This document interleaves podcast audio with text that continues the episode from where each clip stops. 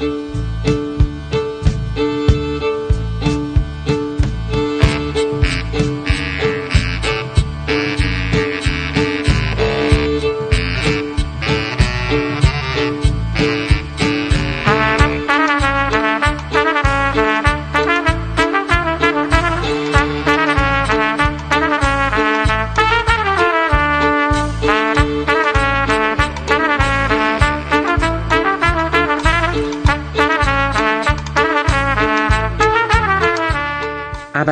و یک روز پادکست شماره 184 سینمای ایران و فیلمبردارانش. این برنامه حسن قلیزاده بخش پایانی.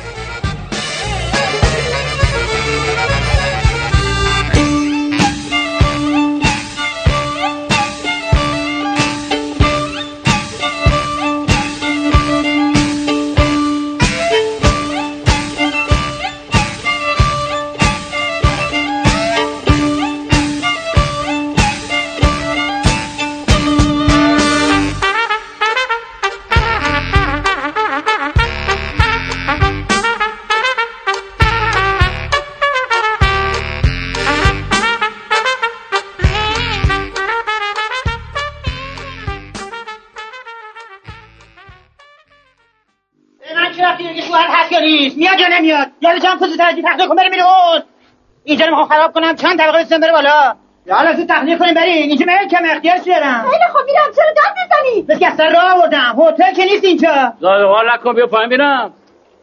سلام آقا جلو شما چی کاره؟ بیا پایین تا بهت بگم. اومدم. بفرمایید. تو که این همه داد حال می‌کنی ملک من ملک من می‌کنی؟ اصلا تا حالا کلمه شرافت غیرت تعصب به گوشت خورده؟ به شما چه رفتی که خورده یا نخورده؟ تو چی هستی؟ سایمل که اینجا. تو تا حالا تو زندگیت خجالت کشیدی. تو با اجازه کی اومدی اینجا اسباب مردم میریزی پایین داد قال می‌کنی؟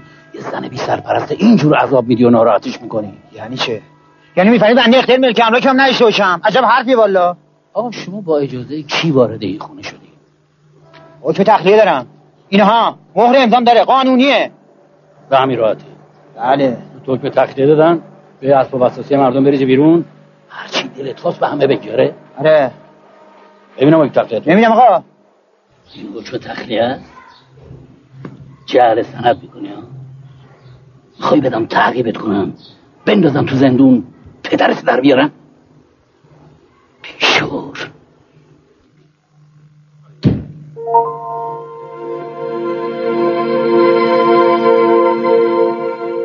دیگر در این جهان سفل پرور چه مانده بود که به سویش بشتابد؟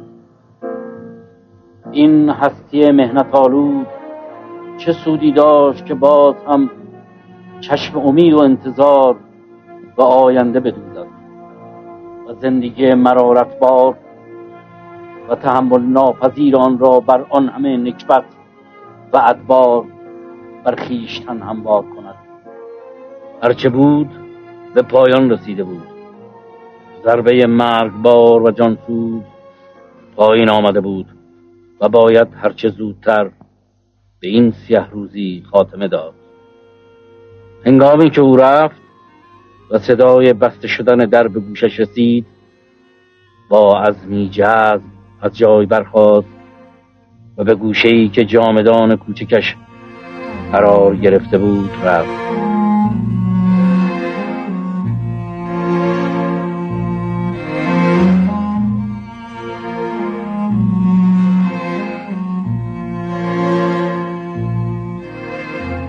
سلام. من حامد صرافی زاده هستم و خورسندم که شما پادکست ابدیت و یک روز رو برای شنیدن انتخاب کردید. شما در دو برنامه پیشین ما شنونده صحبت‌های آقای حسن اولیزاده یکی از فیلمبرداران سرشناس سینما ایران بودید. این برنامه ما به بخش پایانی نظرات ایشون اختصاص داره. حسن قلیزاده در این برنامه برای ما درباره همکاری هاشون با زنده یاد یدالله سمدی و تجربه همکاری با مهدی سباغزاده مدیریت فیلمبرداری فیلم قروق و چند اثر دیگر و تجربه کارگردانی چند فیلم در سینما ایران گفتن. و همچنین نکاتی رو نیز درباره مقوله فیلمبرداری آثار سینمایی و فیلمبرداری شطرنج باد به مدیریت بوشنگ بهالو مطرح کردن. پیش از شنیدن بخش پایانی صحبت ایشون دوست دارم این آرزو رو هم با شما در میون بذارم که امیدوارم باز فرصتی بشه تا از نظرات ارزشمند آقای قلیزاده و همچنین باقی فیلمبرداران چیره دست سینما ایران در پادکست ابدیت و یک روز بهرهمند بشیم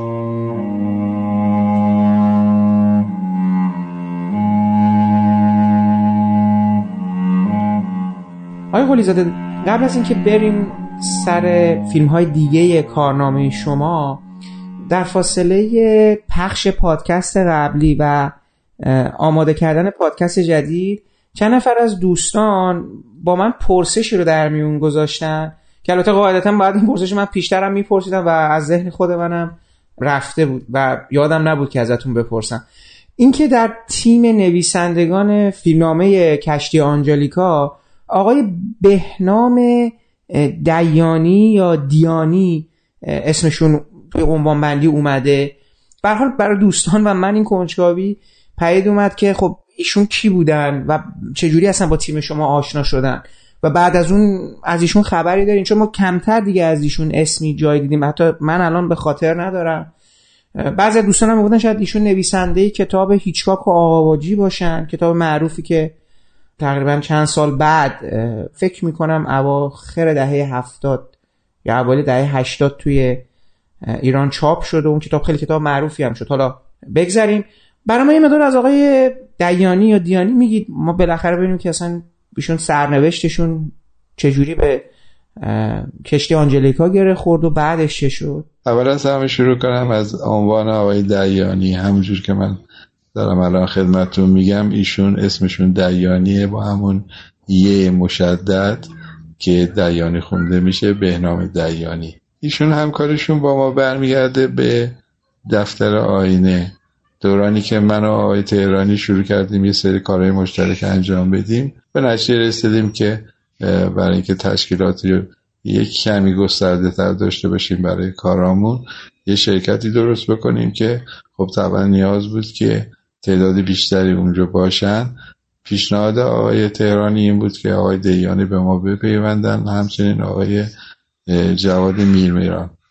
من خیلی دقیق یادم نمیاد ولی احساس می‌کنم که نزدیکی آقای دیانی بیشتر از این که به آقای تهرانی باشه به جواد میرمیران بود.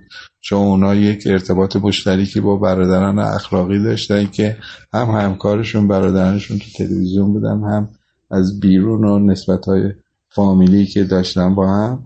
احساس می‌کنم که بیشتر بهنام از طریق جواد نزدیک شد به ما. برای اینا پیوستن که در ادامه آقای بزرگنیا و آقای حمیدی هم اومدن.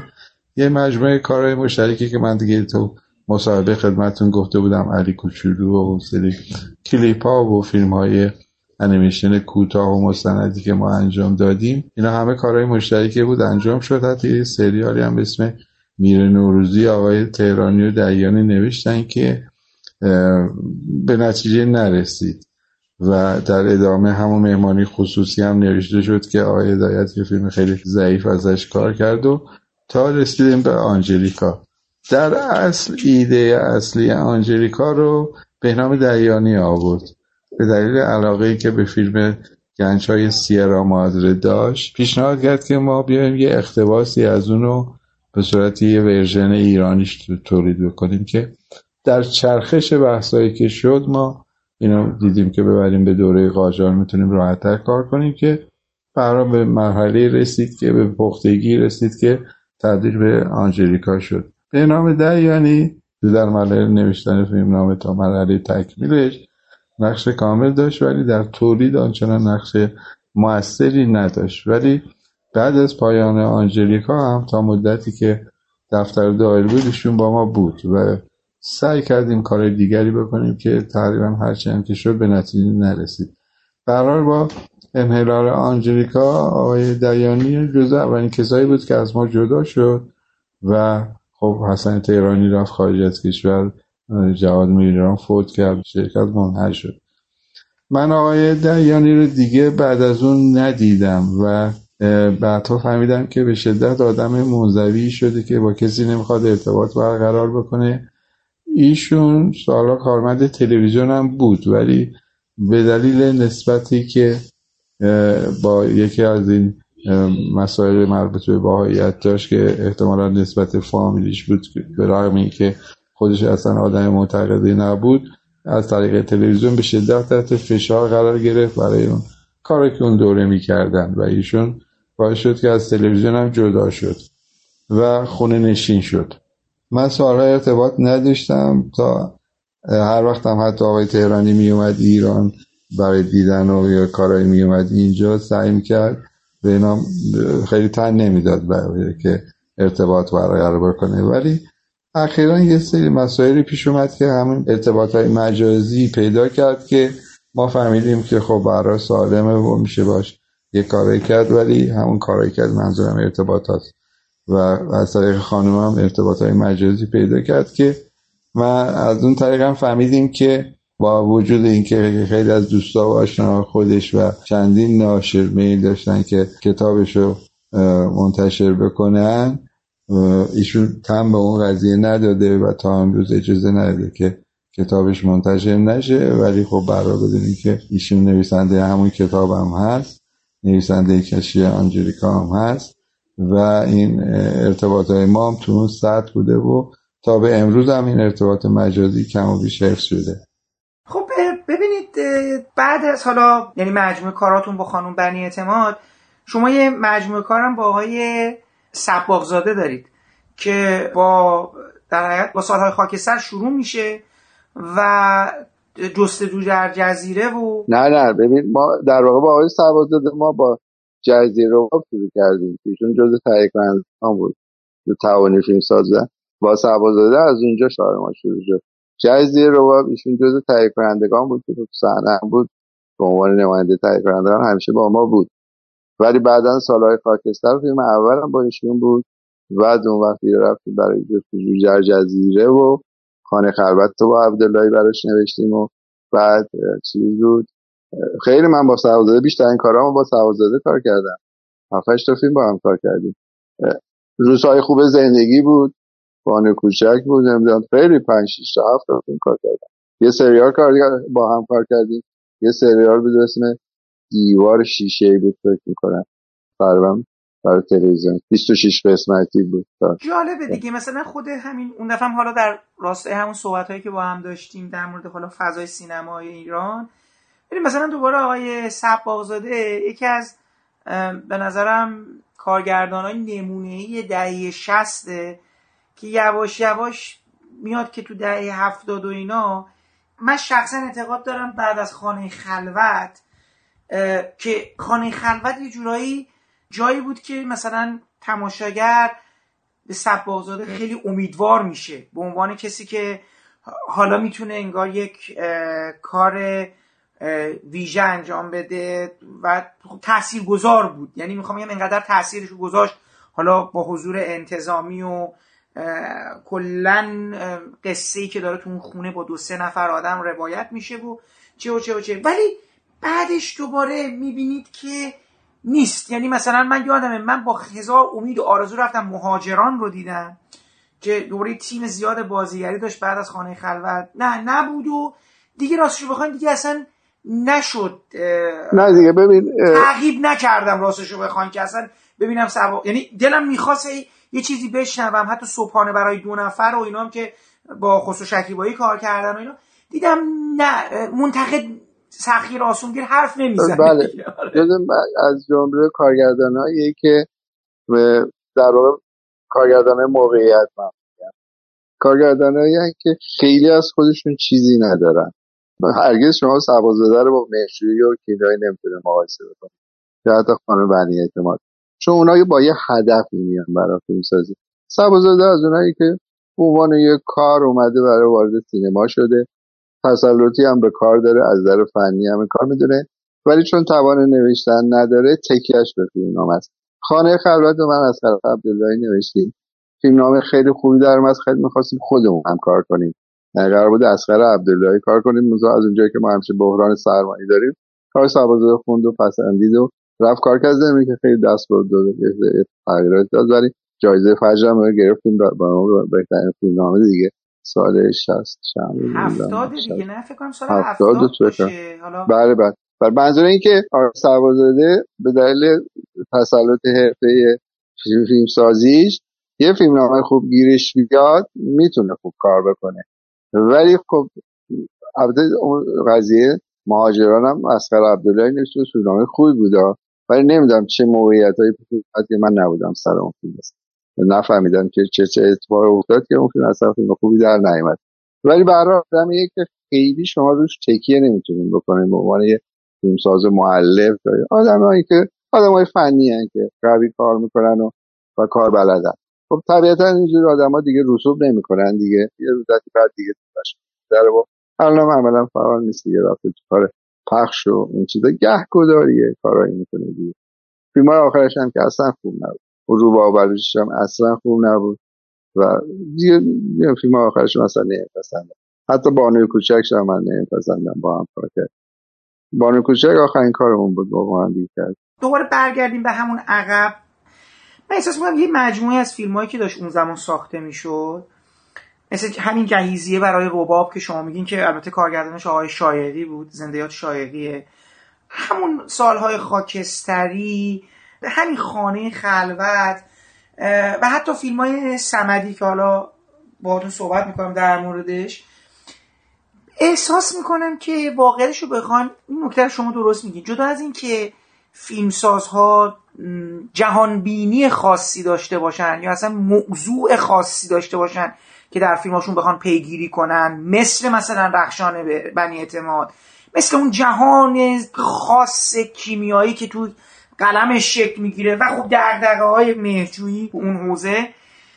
ولی بعضی از اینا اینا از یه ایمانشون به فیلمسازی هم میومد. یعنی فقط در تایید صحبت شما بگم اینا آدمایی بودن که فیلمسازی رو دوست داشتن یعنی بله، دوست داشتن. که برن یه بله. سری فیلم بسازن اصلا بله، برای تماشاگر. فیلم. بسازه یعنی همون مثلا دارم میگم بازی تمام شد یا حالا همین جستجو در جزیره آقا ما بریم بشیم یه فیلم پلیسی ایرانیه مثلا با مختصات چیز بسازیم با بازیگر بسازیم خصوص شکیبایی رو بیاریم و ببینیم چجوری میشه و همون جهیزیه برای رباب که به نظرم حتی اونم یه مقدار فیلم چیزی بود دیگه جالبه دیگه. من حتی احساس کنم جستجو در جزیره فرازاش خیلی جالب بود داستان جالب بود بله بله، بله.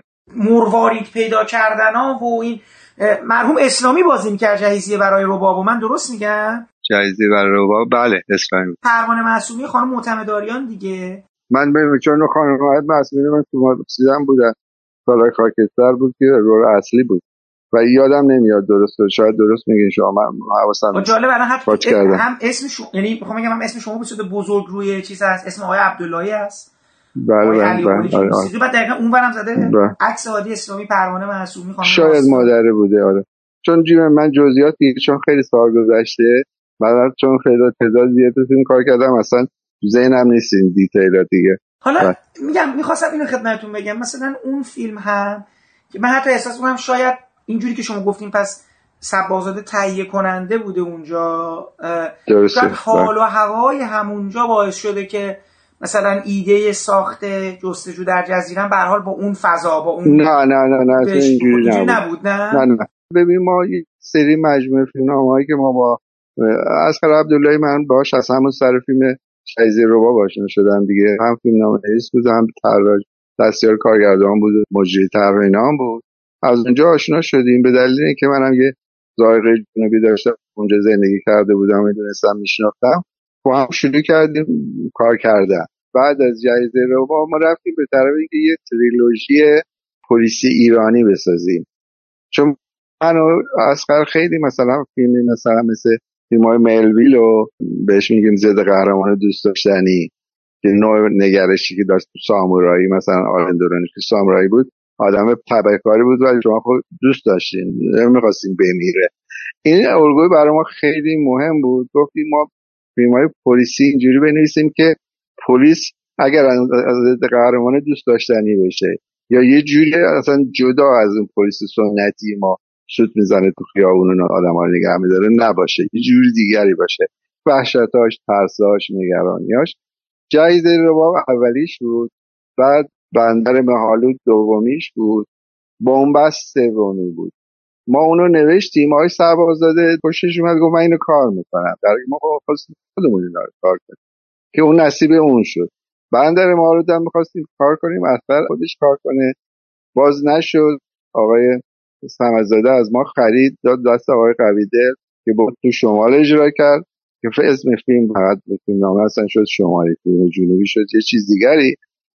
در بستم که هنوز فیلمهاش من دارم. هیچ وقت امکانش نشده. در واقع سه تا فیلم با زمینه پلیسی ایرانی که هر کدوم رنگ و بای خودشون داشتن.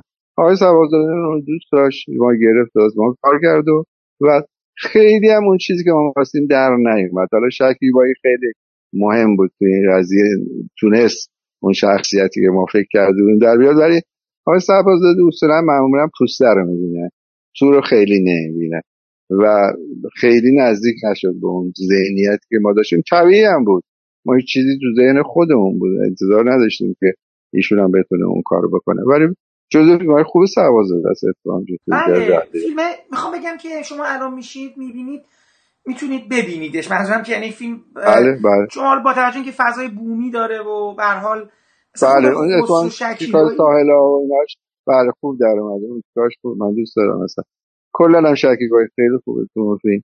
آقای کشاورز مرحوم خیلی خوبه. حالیه یعنی تو فیلم. باز نه کلا خوبی بود ولی هر میگم اون سرنوشت این فیلم اینجوری بود دیگه. ما برای سه تا فیلم نوشتیم ولی خب موفق نشدیم. بساز ما همیشه چوب بی پولی منو خوردیم. آره جالب این که اصلا گفتین آقای عبدالله خودش می‌خواست بسازه. چون آقای عبدالله کلا فکر کنم اکثرا تا سالها ما اصلا ایشون رو به اسم فیلم نامه نویس. یا قصه اصلا بیشتر قصه در حقیقت یعنی قصه می نوشت نه از قرار اصلا قصه نویسه. داستان نویس بود برای اومد تو کار فیلم سازی دیگه. تا هم یه فیلم ساخت به عنوان کارگردان و بعدم نبود سلام علیکم جناب جلال الدین خان صبح اول صبح سرتون انداختیم پایین. اومدین خونه مردم کشیشی کارشناس آوردم قربان چه تکلیف قناسی این دیوار منزل بنده و جنابالی روشن بشه. البته. با اجازه کی؟ قانون. ملازم فرمایید قربان. قناسی این دیوار می‌بینی؟ مدتی است که مالکیت بنده رو نسبت به ملک خودم به کلیت بین برده. آقا بفرمایید بیرون. دوباره در بزنید. ببینید من به شما اجازه میدم وارد خونم بشید. اون وقت بیا اینجا شهر رو تفصیلات بفرمایید. عجب حرفی می‌زنی جلال. بالاخره باید تکلیف این بیست سامونده روشن بشه. بابا اگه سی سال پیش داره ثبت اینو برداشته جوری دیگه به ثبت رسونده من چه خاکی باید الان تو سرم بریزم؟ راه بیافته برو بیرون. آقا جلال بابا بذار به کارشون برسن. آخه چی چی رو به کارشون برسن؟ خانم شما پادر می‌کنید به نفع شماست. اینجا رو بفروشید من با خیال راحت بکوبم بهش آپارتمان سازی کنم. قیمتش هم هر چی بفرمایید تخم چشمم تقدیم. اگر بگن گلوله میگه رو تخم چشمم. مگه تو نیومدی اینجا قناتی خونت مت کنی؟ تو اومدی اینجا خونه من چنگم در راه بیافتی گذاشتیم آقا. راه ببر فقط یه دقیقه آقا. برگردان نمیزم آقا! اه اه. چی کار داره می‌کنی؟ قرار بود مت کنی. نه کسی به خار داره بکنی مرد به هم بزنی برای نت کردن لازمه جانم. داره که در بیارم لعنتی. الان دعواشو میشه خانم. جلال تو رو خدا باش درگیر نشو. بذار کارشو بکنه و بره. چی, چی داری میگی؟ اینو همه کلک نقشه است. می‌خوام قال دیوار بکنم.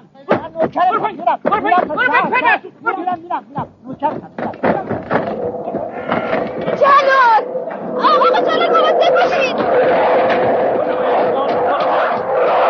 جلال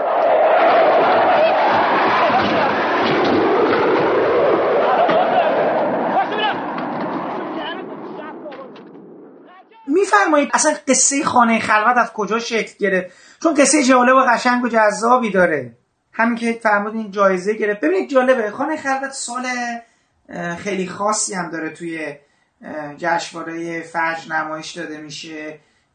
شما سال عجیبه دیگه. نرگس هست بانو هست بعد مخمل گفت ما ناصر شاکتور سینما هست بیزایی با جای سال اصلا, بهترین ساله به نظر از شاید میشه گفت یکی از بهترین سال تقریبا میشه گفت تقریبا کارگردان های نسل قدیم و بله. جدید ایران بله همه در نقطه اوجشون هستن حتی اگر من درست یادم باشه علی آتمی هم دلوشدگان رو داشت سال هفتاد اگر بله, بله. اشتباه بله. نکنم همون چند سالی بود که دوره در واقع خیلی پر بود که انقلاب داشت نیروهاشو می‌داد.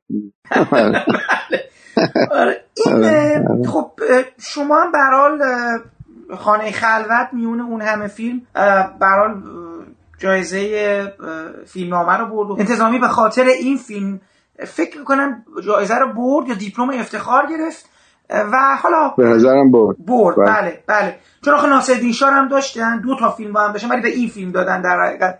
چطور اصلا نوشتی این قصه از می‌دونم فرمودین با آقای این در کجا ایدهش اومد ایده نه ایده اسخر بود.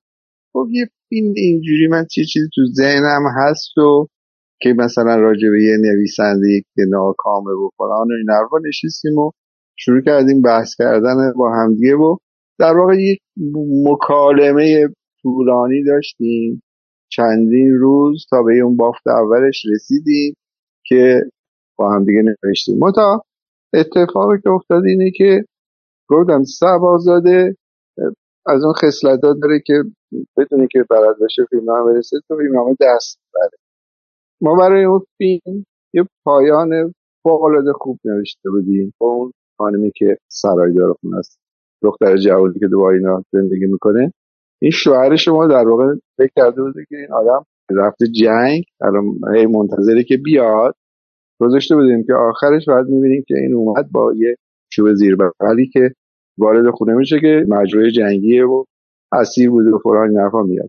اینجوری تمام می‌کردیم که سبازاده این رو تغییر داد. اون صحنه های نمی‌دونم تریاک کشی این حرفا رو سبازاده آورد تو فیلم در بافتی که چیزی که ما فکر کرده بودیم نبود. یعنی اصلا ترکیب داستانی که ما چیده بودیم متریال و مطرح نبود.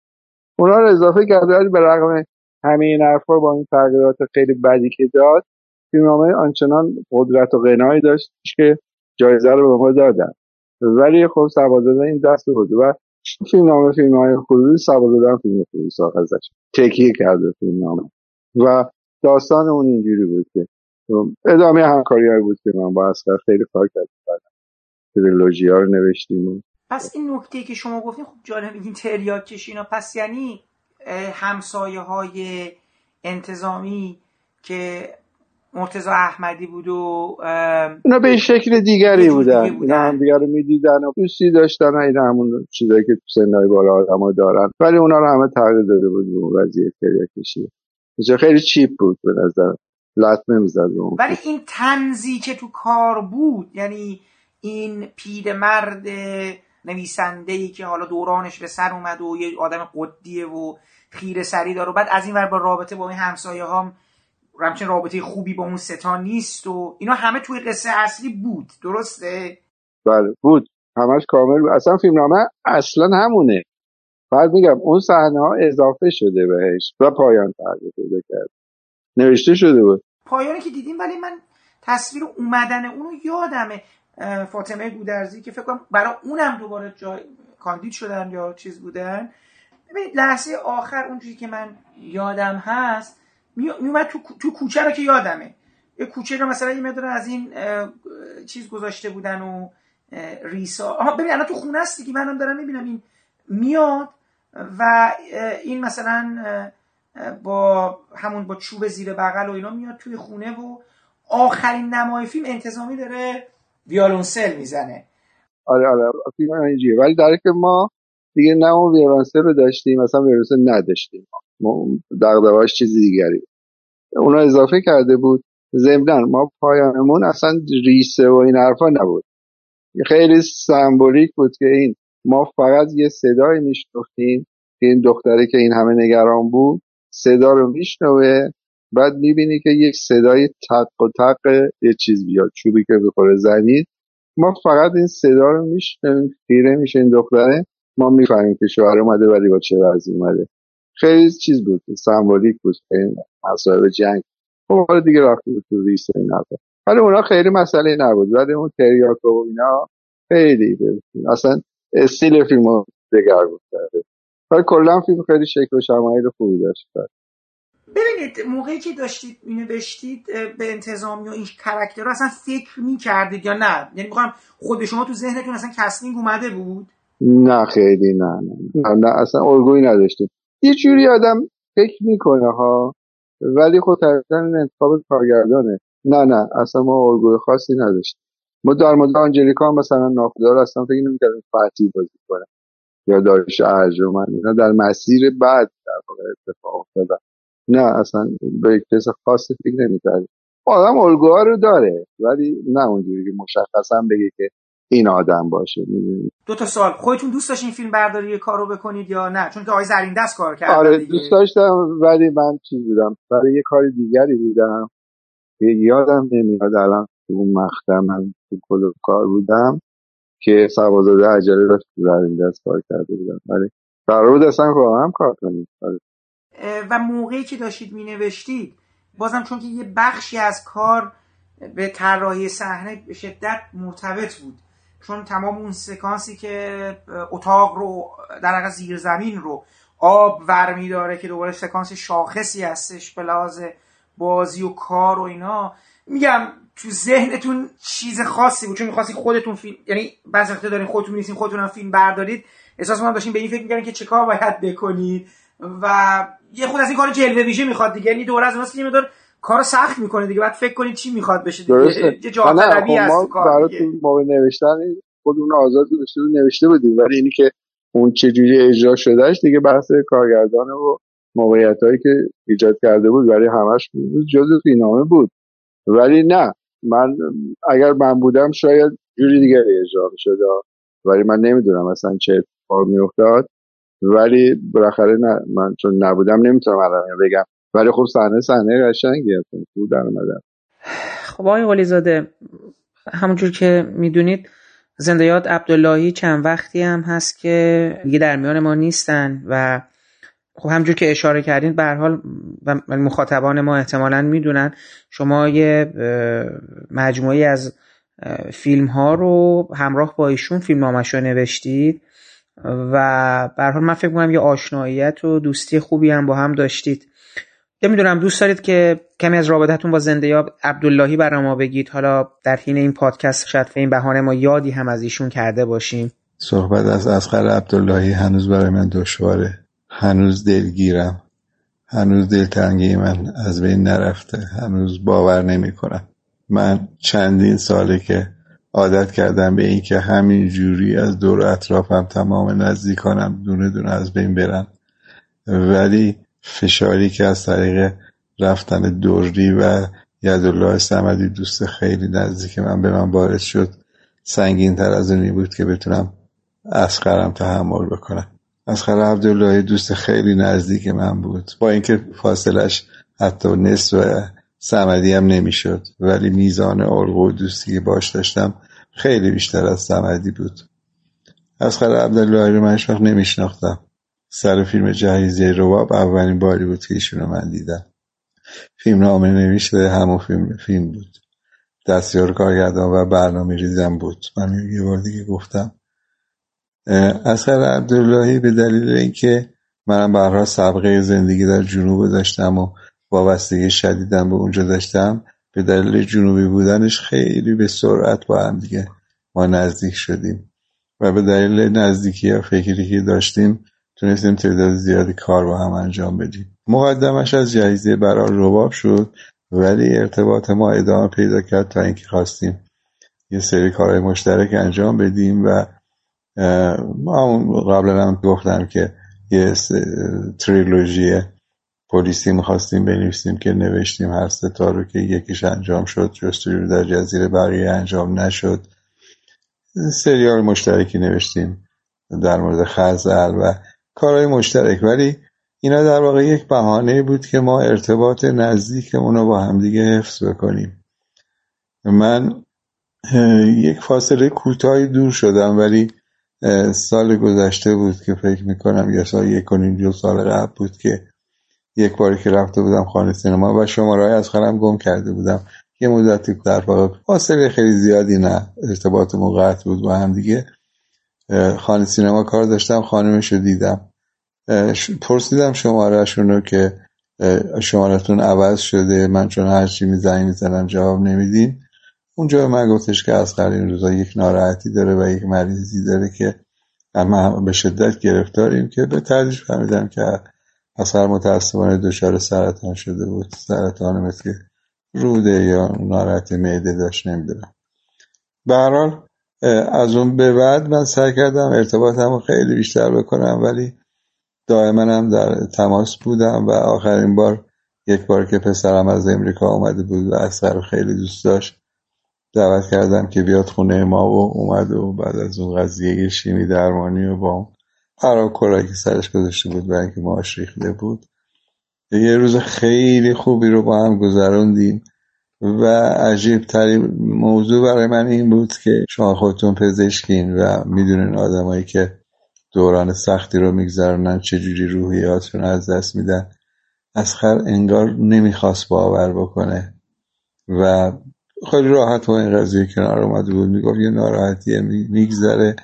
ولی من نمی‌دونستم که در درونش داره چه اتفاق میفته چجوری داره مثل خوره داره وجود اونو داره از بین می‌بره. آنچنان حرف می‌زد که مثلا یه اتفاق کوچیکی افتاده و به صورت می‌تونه از این رد شه. هر بارم که می‌رفت اون شیمی درمانی معروف رو انجام می‌داد سر هفتش میومد زن می‌زدم میپرسیدم چطور بود؟ می‌گفت عالیه دکتر خیلی خوبه خوشحاله و فلان این چیزا. ولی واقعا من نمی‌دونم که این برای خوشحالی اون این حرفا رو می‌زدن یا چیزی بود که به حال این اتفاق افتاد و خیلی واقعا سنگین بود خیلی سنگین بود. اسخر عبداللهی آدمی بود که اگر میموند سالها واقعا می‌تونست مفید واقع بشه. آدمی نیست که با سبقه نویسندگی اومده بود وارد فیلم نامنویسی شده بود. همین باعث می‌شد که همون چیزی که در تقوای شما می‌بینین در بیزای شما می‌بینین در اسخرم بود. یه فیلم هم ساخت که خیلی فیلم خوبی بود و می‌تونست که سالها کار بکنه و چه در زمینه فیلم نامه نویسی چون اصلا یک نوع نگاه تازه ای وارد فیلم ما, فیلم ما آورد. یک چیز جدیدی آورد که هم از در فضاهای جدیدی که آورد چیزایی که قبلا کمتر تجربه شده بود و یه جوری پیوند درونی با جنوب نشون داد. ما قبلا فیلم همون مثلا جنوب فرض کنید فیلم های قبل از انقلاب حیات بستر بود. بعد از انقلاب هم خب چندین فیلم خوب ساخته شد. مثلا ناخدا خورشید درخشانترین چشه ولی اسخر عبداللهی به دلیل اون پیوند ارگانیک و پیوند ریشه که با جنوب داشت اصلا یک روح جدید فیلم های جنوبی رو وارد کشور ما کرد و وارد سینمای ما کرد و این حفظ شد و اسخر می‌تونست که سالها تو این زمینه کار بکنه و این وش رو بتونه حفظ بکنه. برای برای من خیلی سنگین بود. هنوزم که هنوز باور نکردم و حالا شما باعث شده که من دوباره یادی از اسخر بکنم. اسخر جز موجوداتی بود که تمام ناشدنی هن. هنوزم حضورش کاملا داره حس میشه و امیدوارم که ماها بتونیم واقعا کارهایی که می‌کنیم بتونیم یاد این آدم ها رو گرامی بداریم همیشه هستن.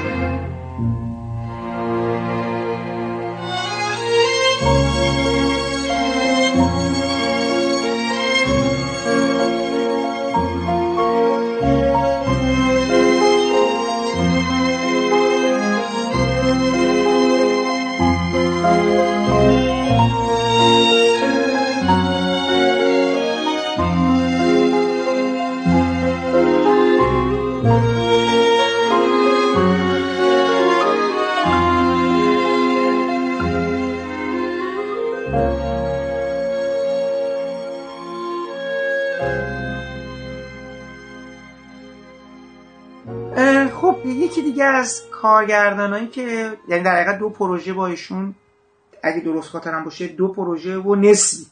چون من دیدم که دو نفر و نصفی هم طرح اولیه داستان گویا از شما بوده. حالا بله بله. این که خب دوباره یکی دیگه از هم کارگردان های دهه 60 70 که شما باش کار کردید زندیات یدالله سمدیه که فکر می‌کنم شروع کارتون سابالانه و بعد میاین دیگه توی آپارتمان شماره 13 که اتفاقا قصه اونم دوباره شما نوشتین و آره اینو اول سابالان نه نه رو تحصیل داشته. ولی نه.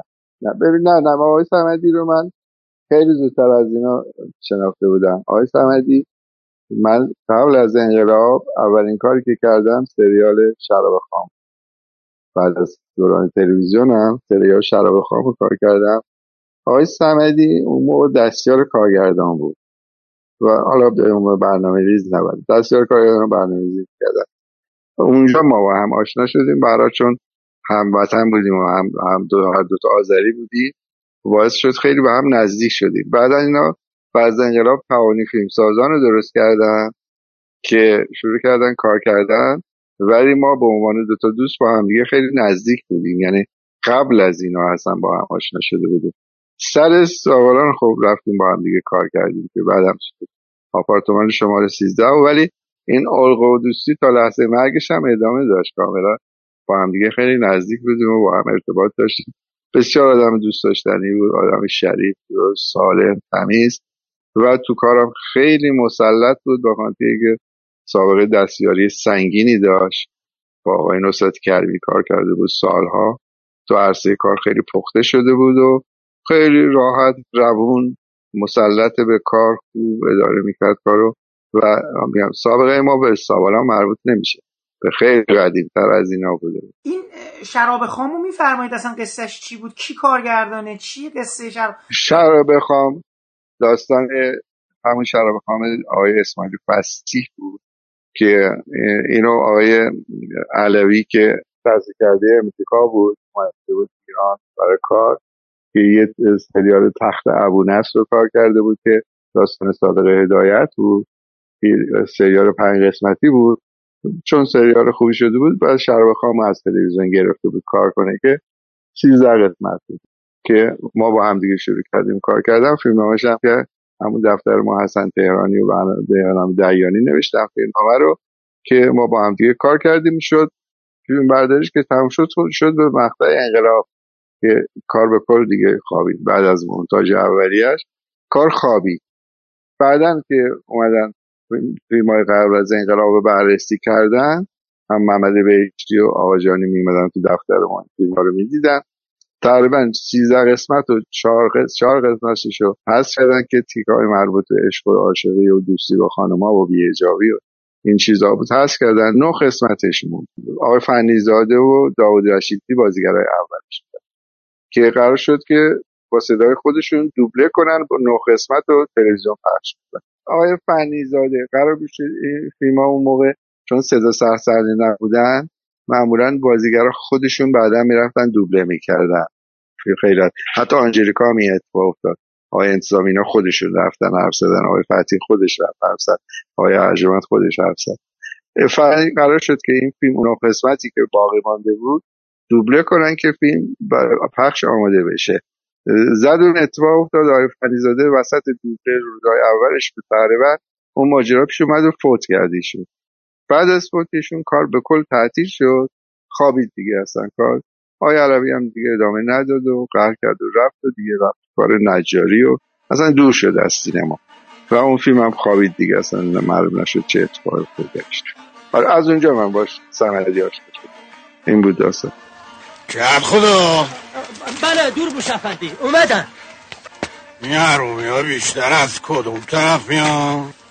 گفتم که هر دفعه از یه طرف میان. یه دفعه از این و یه دفعه از اون و یه دفعه عین بلا از آسمون نازل میشن. گاهی هم به این دفعه دیگه از هر طرف که بیان تو تله افتادن که دیگه راه برگشت نرن ای خدا. افندی. من صبح سهر همه این دورو رو دید زدم. باید بالای این تپا بود اون تپا نگوامه با کار خودتو بکن. اسمانه و پیش نلبند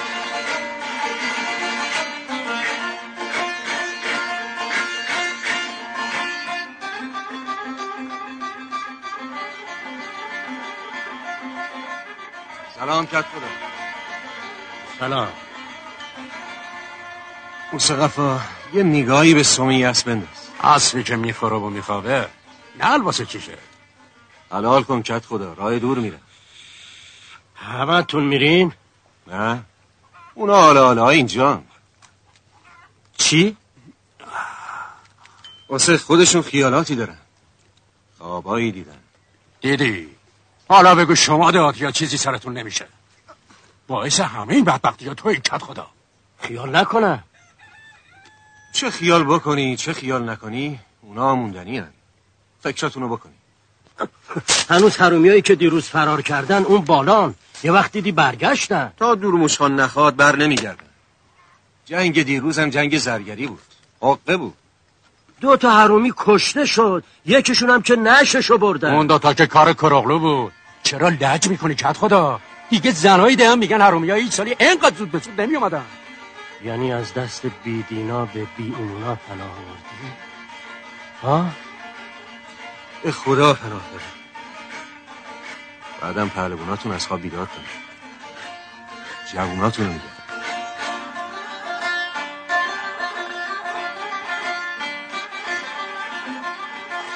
حالا سابالان که دیگه شما بالاخره بعد از سالها دوستی از شما دعوت کردن که بیان کار کنید. قصه خیلی شبیه یه مقدار شبیه یوجینبوه یه مقدار شبیه برای یک مش دلاره ولی خب دیگه فضا بومی شده دیگه و جالب فیلم رو به همون سال خیلی اون همیشه برای فوت آقای سمدی هم من اینو نوشتم یه چیزایی بود تو فیلم های آقای سمدی مثلا خب من صحنه‌های مثلا رانندگی تو اتوبوس رو خیلی خوب تو ذهنم مونده بود حالا با اون بله ایشون خیلی گرفته خوبیه بود. خیلی بهترین کارهای آره. خیلی تو فیلم تازه ایه دیگه حالا بد نیست ما از شما پرسیم اگر اطلاع دارید.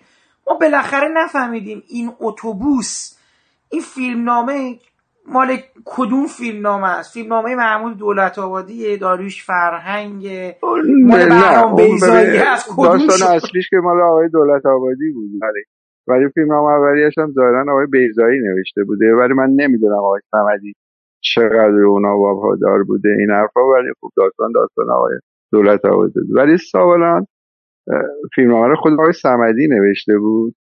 آقای صمدی دغدغه‌اش در آذربایجان بود و محیط و فرهنگ و فولکلور آذربایجان.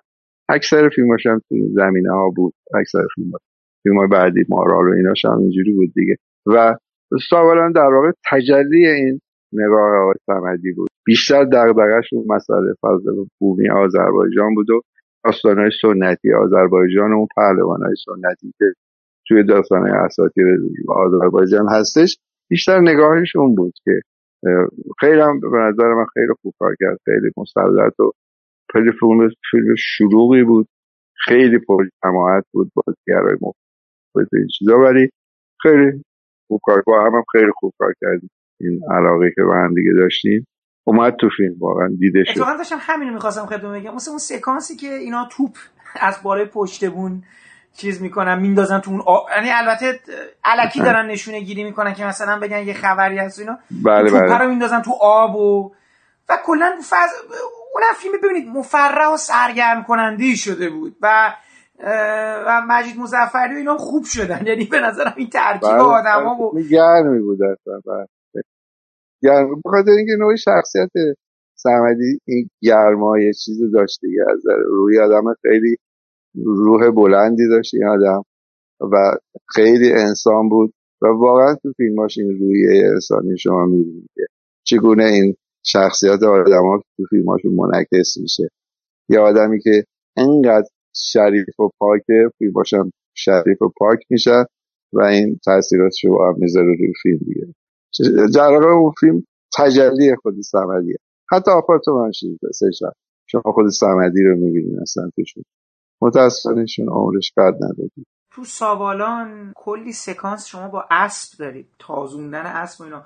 حالا تو پرانتز این نکته هم شما گفتین بعدا مثل که دومرول رو با آقای فخیمی کار کردن یعنی اونجا بالاخره داره آقای فخیمی رفت سر یه فیلمی که شاید حالا اینجوری که شما با رویاتش بخونه نکنه. تو اونم از این فیلم های قهرمانی و پهلوانی و اون موقع من یادم می‌گفتم اونجا یه مجموعه زیادی آدمای عجیب غریب و چیزی داشت دیگه های لورستانی هم فکر کنم بازی ولی هیچ جا به موفقیت نه سوالان نه نشد نه. نشد نه. تا میگم من فیلمم با پدر بزرگم دیدم اینو.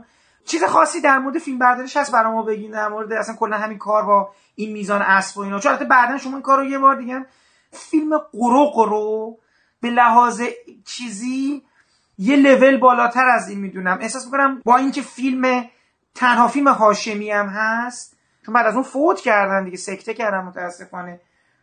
برای من خیلی نوید یه کارگردان خیلی خوبی رو می‌داد.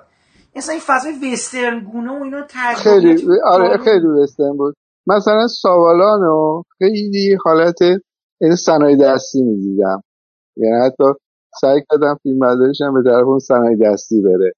در که فیلم داستان فروغ که خوندم از همه اول به احمد هاشمی مرحوم من گفتم که این فیلم روح وسترن داره. به خاطر اون دلیجان و به خاطر همون وضعیتی که بود و اون قله و این چیزا یاد فیلم های وسترن میافتاد و خیلی خودخواسته بود. ولی در من چیز خودخواسته ای نداشتم ولی سعی کردم که خیلی به صنایع دستی نزدیک بشم و خیلی تاثیر چیز نذارم. ولی اونجا خیلی آمدانه فکر شده رفتم طرفش.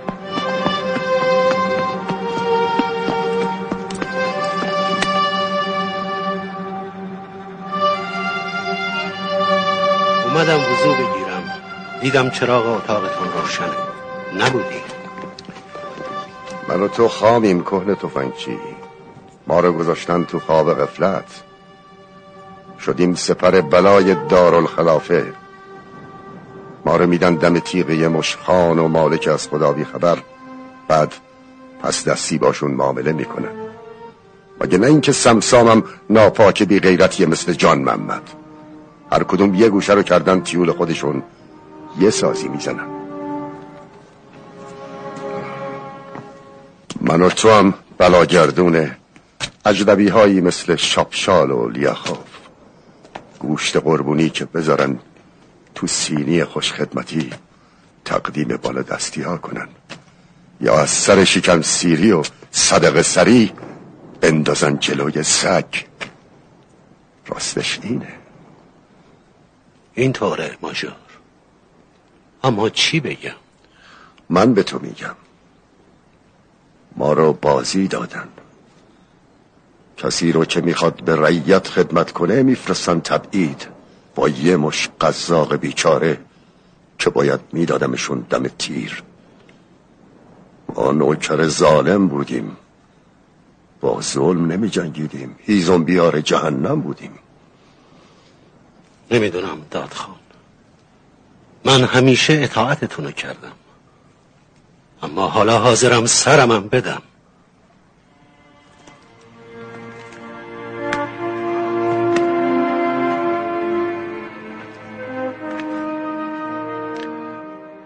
خیلی دوست داشتم اگه می‌شد یه مقدارم برای ما از فیلم برداری فیلم قرق ساخته زندیات احمد هاشمی بگید. من به نظرم قرق یکی از اون فیلم های قدر نادیده سینمای ایرانه. همون زمانش که تو سینما دیدم احساس کردم فیلم خوبی دارم می‌بینم. و حیف بعد از اونم آقای هاشمی فوت کردن. دیگه نتونستن اون مسیر رو ادامه بدن. آقای هاشمی یکی از بازیگرای خوب سینمای ایران بودن.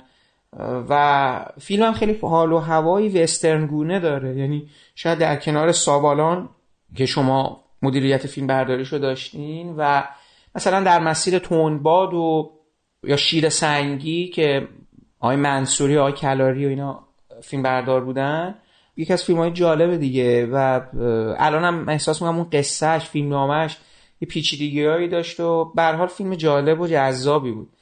یادی هم از زندیات احمد هاشمی بشه حالا که این فرصت امکانش فراهم شده. در واقع اولین و آخرین همکاری من بود با مرحوم هاشمی. هاشمی از بچه های قدیم سینما و تلویزیون بود. خب من سالها از دور ایشون رو میشناختم ولی هیچ وقت کار نکرده بودم. ولی به دلیل اون روحیه خاص و شخصیت خاصی که داشت که هم شوخ و شنگ بود و هم وزدگو و خیلی نکته بین بود همیشه مورد نظر و توجه همه قرار می از جمله من. و وقتی هم اعلام همکاری کرد بعد از اینکه من با آقای ارفانی در واقع یک دوتا کار کرده بودیم ایشون هم می‌خواست این فیلم رو تهیه بکنه. خب طبیعتا آقای ارفانی میل داشتن که من کار کنم. برای ما رو وصل کرد به هم دیگه و فیلم رو که خوندم دیدم که یک فضای تازه ای داره این فیلم که شبیه فیلم هایی که من کار کرده بودم و کلا فیلم هایی که تو سینمای ما رایج بود نبود. فیلم در اینی که فرض کنید که در گذشته اتفاق می افتاد ولی یک حس وابستگی به یک محیط و جغرافیا رو داشت که اینو از بقیه فیلم ها متمایز می‌کرد. یعنی این بود که اگر این فیلم شما از بین فیلم های وسترن که یک خصلت وابستگی به جغرافیا و محیط داره اینم تابع اون قضیه بود که اگر شما از محیط می‌خواستین جدا کنین این فیلم توهی می‌شد. بنابراین وقتی که ما اومدیم شروع بکنیم من از همون اول تکیه کردم که این فیلم منو اصلا میکشونه به طرف فیلم های وستر و اون طراحی دلیجان و پیشنهاداتی که کردیم در خدمت این قضیه بود. اگر دقت کنید این روی توی فیلم هم مقدار زیادی اومده. زمینه که خب برای فیلم جنبه های بومی خودش هم داره. و مسئله اینه که ما اون دلیجان رو بر مبنای همون الگوها پیشنهاد کردیم ولی خب برای ضعف های تکنیکی و مسائلی که ما داریم منجر به این شد که یک سری اصلا مصیبتی شد. دلیجان اون گاری که درست کرده بودن تبدیل به دلیجان کرده بودن به دلیل زیر ساخت درستی که نداشت با هر حرکتی میشکست. خلاصه در طول فیلم چندین بار تعمیر شد. بالاخره با هر مصیبتی بود ما تونستیم اون رو انجام بدیم. من یادم میاد که این روحیه من صحنه هستش که آقای هاشمی واسطه در واقع ریششو داره میترشه. این صحنه رو من پیشنهاد کردم. گفتم که این روحیه وسترنی که حالا خودت هم داری بازی می‌کنی که خیلی هم قیافت شبیه همون فیلم های وسترنی که کیونتس بود برای ایتالیایی ها بازی می‌کرد. یادتون باشه اسپاگتیا گفتم که آدم یاد اون فیلم ها میندازه. این صحنه هم که خیلی کلیشه فیلم های وسترنه بیا ما هم اینجا تکرار کنیم که تا دم آینه واسطادی با اون تیغای قدیمی دستی که بودن که ریش می‌زدی اینو بزن که خیلی هم استقبال کرد انجام شد و چه هم صحنه قشنگ در اومد. به این فیلم مشکلات خودش رو داشت. هاشمی هم به دلیل اینکه سابقه کار در سینما داشت سینمای قبل از انقلاب داشت ولی بعد از انقلاب خب کار نکرده بود با محیط این نوع فیلم ها خیلی سازگاری نداشت. ولی به از پس فیلم بر اومد و متاسفانه فیلم در از یتیم شد. با پایان فیلم با همه شور و اشتیاق که آقای هاشمی داشت ایشون فوت کرد و اصلا نتونست اصلا فیلمش رو ادامه بده. و من یادم میاد که یک دوباری که خانمش سر صحنه اومده بود دائما به من می‌گفت که آقای قلزاده مواظب احمد باش. این یک دوبار سکته کرده و به دلیل این شور و هیجانی که داره دائما یک انرژی عجیب غریبی که ازش می‌داده هر لحظه ممکنه که یک اتفاقی برش بیفته. خیلی خانمش نگران بود و همین اتفاق هم افتاد. منتها تا آخر فیلم ادامه داد ولی بعدا ایشون فوت کرد و نتونست فیلمش رو ببینه. از اون فیلمایی بود که می‌تونست مورد توجه قرار بگیره برای اینکه فیلم ضمن سلامتی که داشت فضای تازه‌ای رو داشت تجربه می‌کرد که برای سینمای ما همیشه این خصلت رو داره دیگه. فیلم هایی هستن که اصلا دیده نمیشن معمولا اصلا فراموش میشن. اینم یه چیزی شبیه سالهای خاکستر آقای سبازاده شد که به نظر من یکی از بهترین کارهای آقای سبازاده است ولی در کوران یک جریانی اون فیلم هم اصلا دیده نشد. زمینی که فیلم فوق فیلم فضاداری بود اونم شبیه فیلم های نئورالیستی بود. برای من تصوری که از احمد هاشمی هنوز تو ذهنم هست یک آدم پرشور پرهیجانه که همه چیز رو بیرون بریخت یعنی فرض کن وقتی یه پران قشنگ می‌گرفتیم میومد من رو بغل می‌کرد. این سری کیمیایی بود. یعنی حساشو بود که من بیرون میریخت. من رو بغل می‌کرد. که تو بی نظیری فران عالیه کار کیف دارم می‌کنم نمی‌دونم فرانو دائما اینجوری بود. یه بازیگر خوب بازی می‌کرد همین حس نشون بداد و این شروع هیجان من کمتر در کارگردانی دیدم. برای خدا بیامرزتش این فیلم رفت و تبدیل به یک نوع خاطره شد برای من. سابالان رو فرهاد فخردینی موسیقی می‌سازه و اون برم احمد هاشمی میاد و از فخردینی می‌خواد براش موسیقی خیلی خوبی برای هر دوتا نوشته فخردینی یعنی فوق العاده فخردینی یه جوری انگار متخصص فیلم های تاریخی شده چون اصلا تمام فیلم تاریخی می‌رفتن طرف اون بخاطر اینکه این روح تاریخ رو که خیلی خوب میشه من خیلی آشنا نبودم با این حرفا. ولی این حس تاریخی رو خیلی درک داشت ازش و خوب می‌تونست در بیاره. و همین باعث شده بود که احمد هاشمی هم رفت داشت ولی اینی که احمد هاشمی اومد سراغ من به خاطر ارتباطی که از قدیم از تلویزیون رو و ارتباطی که با خانمم داشت تو تلویزیون اینا ما هم کار می‌کردن آشنایی قدیممون باعث شد که سراغ. و تنها کاری رو کردیم با هم همین بود. من چون تو تلویزیون باش کار نکرده بودم ولی میشناختنش اون بود. ولی حنان چیز وقت دینه به خاطر اینکه این سابقه رو داشت و می‌دونست که این چقدر می‌تونه به فیلم کمک بکنه انتخاب کرد. خوبم در اومد. میشه توی اسم شما همیشه تو این عنوان بندی اومده حسن قلیزاده تو پرانتز نقطه ف الف که اینم اگه بگید مخفف چی هست یادتون بیاد توی فیلم های امریکایی همیشه می‌بینین که یه ASC میاد. American Society of Cinematographers. این عنوانی که اونجا میاد. ما نه بر مبنای اون الگاه گفتیم که بیایم که چون دوره ای بود که یک هیئتی تشکیل شد که تو خانه سینما ارزش گذاری می‌کرد روی گروه ها از جمله فیلم بردارا اون موقع مثلا قرار شد که ما فیلم برداران و از مدیران فیلم برداری جدا کنیم همونجور که امریکا جدا می‌کنه. ما اون موقع یه چیزی بوده 20 نفر رو تشخیص دادیم که اینا مدیر فیلم برداری باشن. یه سری ضابطه ها برشون گذاشتیم که کسی که مدیر فیلم برداری میشه باید این شاخصه ها رو داشته باشه که بر مبنای این قضایی ها این عنوان رو می‌تونه جلو اسمش بیاره. برای همین بود که گفتیم که از این به بعد کسایی که مدیر فیلم برداری رسمی شناخته شده هستن بعد از اسمشون عرف عرف رو به عنوان انجمن فیلم برداران ایران یعنی سینما ایران هم هست کردیم. گفتیم انجمن آفا در واقع انجمن فیلم برداران ایران. اینو جمال اسمشون بذارن که مشخص بشه که ایشون عنوان مدیر فیلم برداری داره.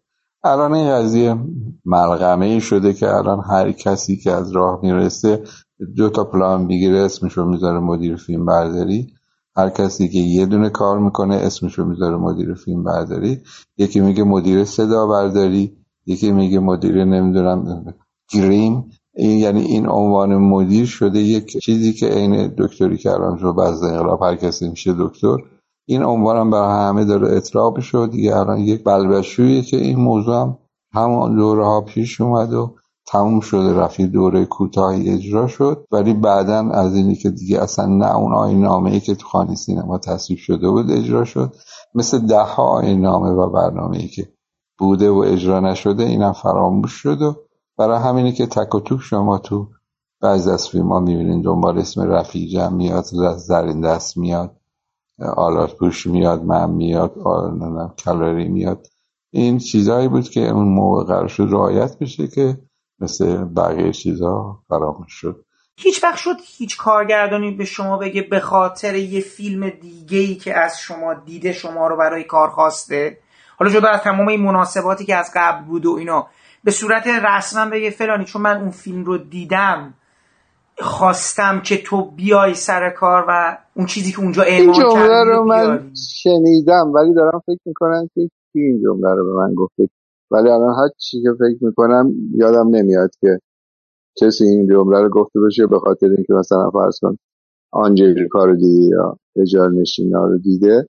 شنیدم ولی راستش اصلا یادم نمیاد. ولی گفته شده. چرا؟ بوده. یعنی به این, به این سابقه اشاره شده. این تجربه به کار اومده. بله. خب این آپارتمان شماره 13 رو بفرمایید چون برای خیلی جالبه. ببینید آپارتمان شماره 13 من اون دفعه خدمتتون گفتم گفتم ولی خب یه فرقایی داره با اجاره نشینا به نظر میاد انگار شاید شاید یه جورایی نسخه دیگری یا میشه گفت مثلا به زمانه خودش باشه. چند سال بعد دوباره ساخته میشه. ما یه فضا تقریبا یکسان داریم. یعنی این دلیل بود که من گفتم. ما یه تیپ های اجتماعی داریم و یه شرخر و مظلومیتی که یه آدمی که دوباره از شهرستان داره میاد که درسته. گیر یه سری آدم آره داره که وحدت مکانیشون از نظر آپارتمانی نرفای شباهت هایی داره. ولی خب نگرش ها متفاوت دیگه. نگرش سمعدی با مرشوی خیلی تفاوت داره. ولی این شباهت ها هستش. ولی من احساسم اینه که سمدی حداقل این بود که خیلی خودشو وامدار اجاره نشون نداد. سعی کرد فیلم خودشو بسازه می‌دونی؟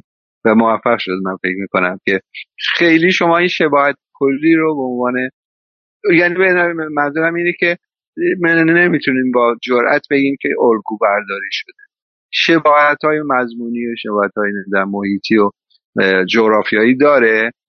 ولی سمدی کار خودشو کرده. به نظر من میاد که خیلی نمی‌تونیم بگیم که این تاثیر اون بوده یا نبوده ولی به نظرم موفق بود. خب اصلا خاطرتون هست که چه شد سمدی پی این موضوع رفت؟ چون میگم قصه رو هم شما یکی از نویسندگان فیلمنامه هستید. پیشنهاد نه نه نه نه من نه نه نه نه اون فیلم من ننوشتم. چیز دو نفر نصفی ایده من بود. ایده بوده. در چیز اصلا آپارتمان شما اصلا چیز ندارید شما. نه نه نه نه نه. نه اون فیلمنامه رو نوشته بود داد من خوندم و پسندیدم هر چی که مینوشت کار می‌کردم باشه یعنی نمی‌تونم بگم که انتخاب کردم نه. گفت می‌خوام این کارو بکنم. من خوندم و رفتیم با هم کار کردیم. نه تو اون فیلم نه من تاثیر نداشتم. تاثیرات جزئی بود ولی نه اونجوری که بگم نه. مثلا در نقش نداشتم ولی دو اول نسی اصلا ایده یعنی طرح اولیش هم بود. آقا اینا منش طوریتون شد؟ چی شده هیچی هیچی هیچی اگه این همسایه یه پولی بذارن می‌تونیم یه چراغ نفتی بخریم بذاریم سر این پله ها. پول برق مشترک رو نمیدن. اون وقت بیایم چراغ نفتی بخریم بذاریم سر پله ها که مثل چند وقت پیش کفتازی بیاد اینم ببره. سلامتی هاشتی کردی؟ ما که قهر نبودیم. پیش میاد دیگه. بفرمه تو. نه دیگه مزاحم نمیشن راه دادم به همسایه بسپار هم یه چند روزی. هوامو داشته باشن. خونه رو بپوشم برن. آخه امروز مشتری ها دست شلوغی فرار کردن. این که بدبختی ما هم هست. اول از همه این بابا. خودش درستی به پنجره ما. سبزی فروشی باز کرده. زن و بچهش هم که این بالا نه خودشون میخوابن نمی‌ذارن ما بخوابیم. اینقدر دو به هم زنی کردی که میونه من و اسماعیل به هم خورد. همه چیزو به هم ریختیم. آخه مگه من گفتم جدا بشی؟ Ben sana gül demeden gülüm yazılar. بار کله بار کله خیلی قشنگ خوندین ها به سن سال شما که بودم معروف بودم یا الله خدا بدلاده به همچنین انجکسیونه ها آمپول داری؟ نه خیر می‌خواستم آه پس بفرمایید بنشین اینجا بفرمایید دندونم طورش نیست مزاحم شدم که اگه دندون آدم همیشه با آدم کار داره بفرمایید بنشینید نمی‌خوام از شما ویزیت بگیرم. بفرمایید. نه والا. خواهش می‌کنم. بفرمایید. شما بفرمایید. شما وقتی که بهتون فیلم نامه رو داد آقای سمدی خودتون همین صحبت رو با ایشون کردین که خب این یه مقدار شاید مثلا شا... نه که حالا چیز برای ما یه دور این مسیر رو رفتیم و صحبت تو خیلی صحبت کردیم. آره من هم اول که خوندم گفتم که من بهش بودم یدی. گفتم یدی چقدر شبیه جانشین است گفت آره داستان می‌دونم. من تو آپارتمان این نرفا برایش من گفتش که من سعی کنم شبیه نشم. این جمله رو خدا بیامرزه من گفت. و واقعا هم نشده. ولی نگفتم بهش که سعی کنی نکنی ولی خودش گفت. من سعی می‌کنم که کار خودم بکنم. ولی گفت خدا بیامرزه. فیلم بسیار شلوغی بود. کلی بازیگر داشتید حالا من حتی فکر می‌کنم به یه معنا از هجار نشینا شلوغتر هم هست. یعنی اون آپارتمان نه نه نه نه نه به شلوغی اون نبود. نه تقریبا همباد بودن ولی نه به اون شدت نه. توی آپارتمان شما سیزده شما تعدد شخصیتی دارین ولی جمعی خیلی کم می‌بینین اینا رو. ولی تو اجاره نشینا این جمع با هم داشتن حرکت می‌کردن. یعنی مجموع عمله ها و بنا و این سالم اهالیتونه. اینجا به صورت اپیزودیک شما این آپارتمان رو می‌بینین اونو می‌بینین اونو می‌بینین. جدا شده هستن منفک کرد. ولی اونجا پیوسته بودن پر جمعیت تر بود به نظرم یعنی حداقل بیشتر نشون می‌داد اونو. چون با هم بودن اکثرا. ولی صحنه های به قول معروف کیاتیک و شلوغی و اینا کم نداشتی من یادم مثلا این سکانسی هست که این ماشو که آخه اینا کرمانی هم مثلا لهجه خیلی فوق اون اولش که میاد زنه رو ببینه و پدر بزرگ پدر خمسه خودش خیلی استاد تو این کارا. خیلی خودش خوب در می آورد اونا خاطرش خمسه است چون خیلی میشناخت اون محیطا رو. اصلا تو کرمان هم گرفتیم اونا رو همه رو. واقعا رفت کرمان. تو بازار کرمان گرفتیم این کار اول. شروع فیلم دیگه. بله بله دقیقا. یه جایی هست که ماشور میادش تو خونه. یه دفعه این خونه قرار جمع جور بشه و بیان و برن و اینا. بعد یه دفعه تمام عروسی میاد و بعد دوباره یه بار دیگه اون سکانس پایین که گوسفنده میاد و اسماعیل خانی فوق العاده است به نظرم صدای حالا هر کی میشنوه میگه صداش جور تو گوشه ولی واقعا با میکروفونه. دو سه بارم که کتککاری وسط اون سبزی که رعیگیری می‌کنن و دیالوگ چیز چیزی بود دیگه ابراهیم حامدی بود درست هم میگم دیگه؟ آبادی آبادی, آبادی آره. انژکسیون. انژکسیون انژکسیون بله. دندون پزشکی اون ایده من بود. پیشنهاد من بود. پس ببینید الان زده با آره، تشکر از علیرضا خمسه حسن قلی زاده تو فیلم بله. آره اون ایده من بود. داره گفتم چطور بود؟ چرا؟ آبادی گفتم که اینو می‌تونی بگی انژکسیون. گفت چی انژکسیون؟ یعنی چی؟ گفتم قدیم با آمپولا می‌گفتن انژکسیون. گفت آره. آره چون آخه چیز بود؟ آبادی چیز بوده آدمی بوده کاردار سفارت ایران بود تو چکسلواکی. زبانش هم روسی بود. خیلی فرانسه اینا نمی‌دونست. ولی زبان اصلیش روسی بود چون تاثیر کرده آذربایجان و باکو این حرفا بود. من که گفتم انژکسیون گفت یعنی چی؟ گفتم آمپول می‌زدم بهشون می‌گفتن انژکسیون. دیگه با اون رشته ترکی قشنگش دیگه اجرا کرد. خیلی زیبا. اون انژکسیونه بود و بعدش هم که حالا جالب من داشتم می‌دیدم زده طراح صحنه و لباس حسن هدایت. خود همون آقای هدایت طراح صحنه و لباس بله. بله کار بود. این دوره آقای هدایت چیز بود چف بود با همون توانی فیلمساز دیگه اینا با هم دیگه بودن همشون. آقای هدایت با اونا کار می‌کرد بعدا جدا شدن دیگه. بله اون دوره ایشون کار می‌کرد تر... به عنوان طراح صحنه کار می‌کرد. تو هیچ رده موفق نبود ایشون البته. نه تو طراحی صحنه نه تو فیلمنامه‌نویسی نه تو کارگردانی هیچی موفق حتی طراح صحنه فیلم بد نیستش اینجا. به نظرم بازم حالا نه, خب تا خود سندی بیشتر تاثیر داشت. آدم چیزی نبود قابل اعتمادی نبود. ولی خب به عنوانش اومده ولی کاره می‌کرد. ولی نه چیز ویژگی خاصی نداره. مثلا تو ساوالان اصلا فیلم طراحی رو شد تو ساوالان می‌بینید شما. آپارتمان شما داره یه فضای خیلی معمولی داشت که هر کسی می‌تونست این کارو بکنه دیگه. خیلی چیز خاص. اونجا لباس خیلی مهم بود. اکسسوار خیلی مهم بود تو ساوالان و واقعا خوب در آورد یه دیالوگ دیگه هم بود که حالا تو هم چیزی که داشتم خدمتتون می‌گفتم زندیات گرجستانی و چیز دعواشو می‌کنی می‌زنه تو گوش اون. من قمرم. میگه خب باش. آره آره.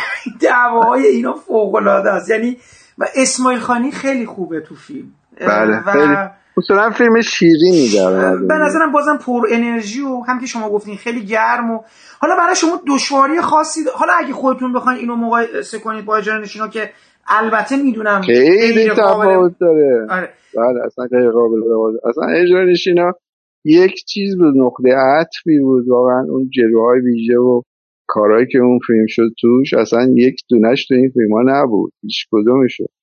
نه اصلا قابل مقایسه نیستن. اونجا اصلا یک کلنجار بود اجرا نشینا واقعا کلنجاری بود که ما رو کشید به یه مهاجر کشید یعنی ما رو کشید به یه امتحان واقعا که ببینه که توانایی ما چی هستش. می‌دونی؟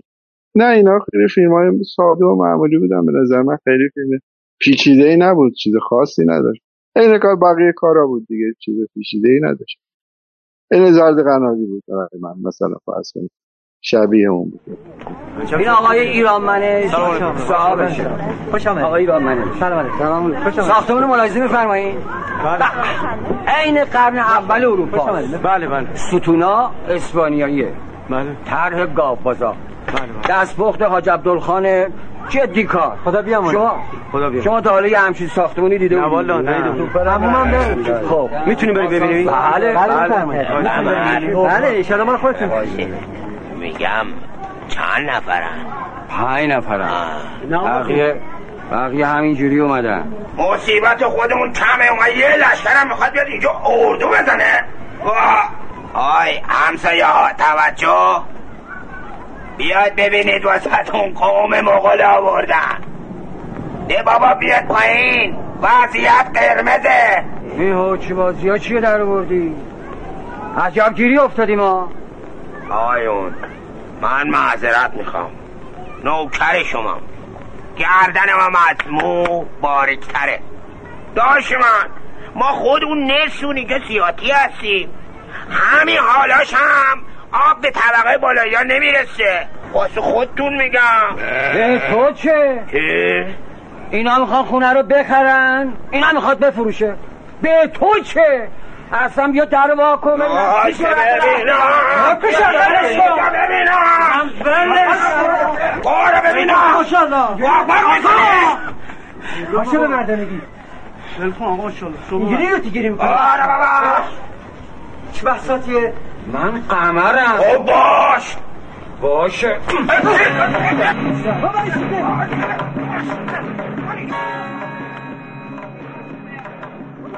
در مورد همین این سری فیلم هایی که صحبت کردیم اصولا شما وقتی فیلم نامه رو می‌گرفتید از کارگردان ها وقتی با کارگردان می‌خواستین صحبت بکنید درباره چه چیزایی صحبت می‌کردید؟ یعنی می‌خوام ببینم که چه چیزایی براتون مهم کلا منظورتون بله اینه؟ بله بله کلا تو همین سالهایی که بقول من دیگه اوج شما دیگه سالی چهار تا فیلم داشته دستتون بوده دیگه. الان سال 69 تا 70 ببینید مثلا حدود 5 6 تا فیلم شما فقط فیلم برداری و مدیر فیلم بردار بودین خب آره درسته. ببین بستگی داره به نوع کارگردان یه کارگردانی هستن که فرض کنید به فضا اینا خیلی اهمیت میدن. شما تابع اون می‌تونید جریان رو تغییر بدین بحثتون یه کارگردانی هستن که این مسئلهشون نیست به یه چیز دیگری فکر می‌کنن باز بحث عوض میشه.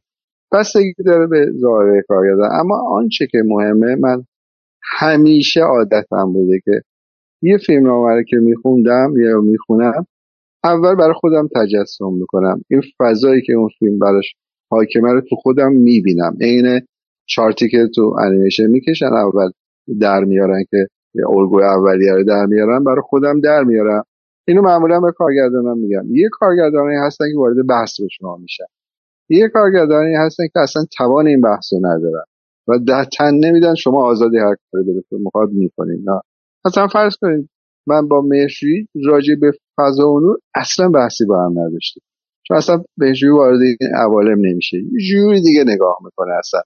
عینا این اتفاق پستی اتفاق افتاد. من دستیار کارگردان بودم. آقای بالو مدیر فیلم برداری. من یادمه که آقای بالو کار خودش می‌کرد. اصلا بحث فیلم برداری نداشتن فضای اکسپرسیونیستی داستان رو فهمیده بود و با همون شکل و شمایل رفت جلو فیلم رو با اون شکل شمایل در بود بستگی داره به نوع کارگردان که نوع نگرشش چیه. معمولا این که کارگردان های ما اصولا خیلی احاطه به موضوع نور و رنگ و فضا این ندارن. واقعیت اینه ها. یعنی من ندیدم کارگردانی که احاطه داشته باشه. فرض ترانسمالیک نیست کارگردان ما. ترانسمالیک وقتی با آرمان درست کار می‌کنه می‌دونه چی می‌خواد.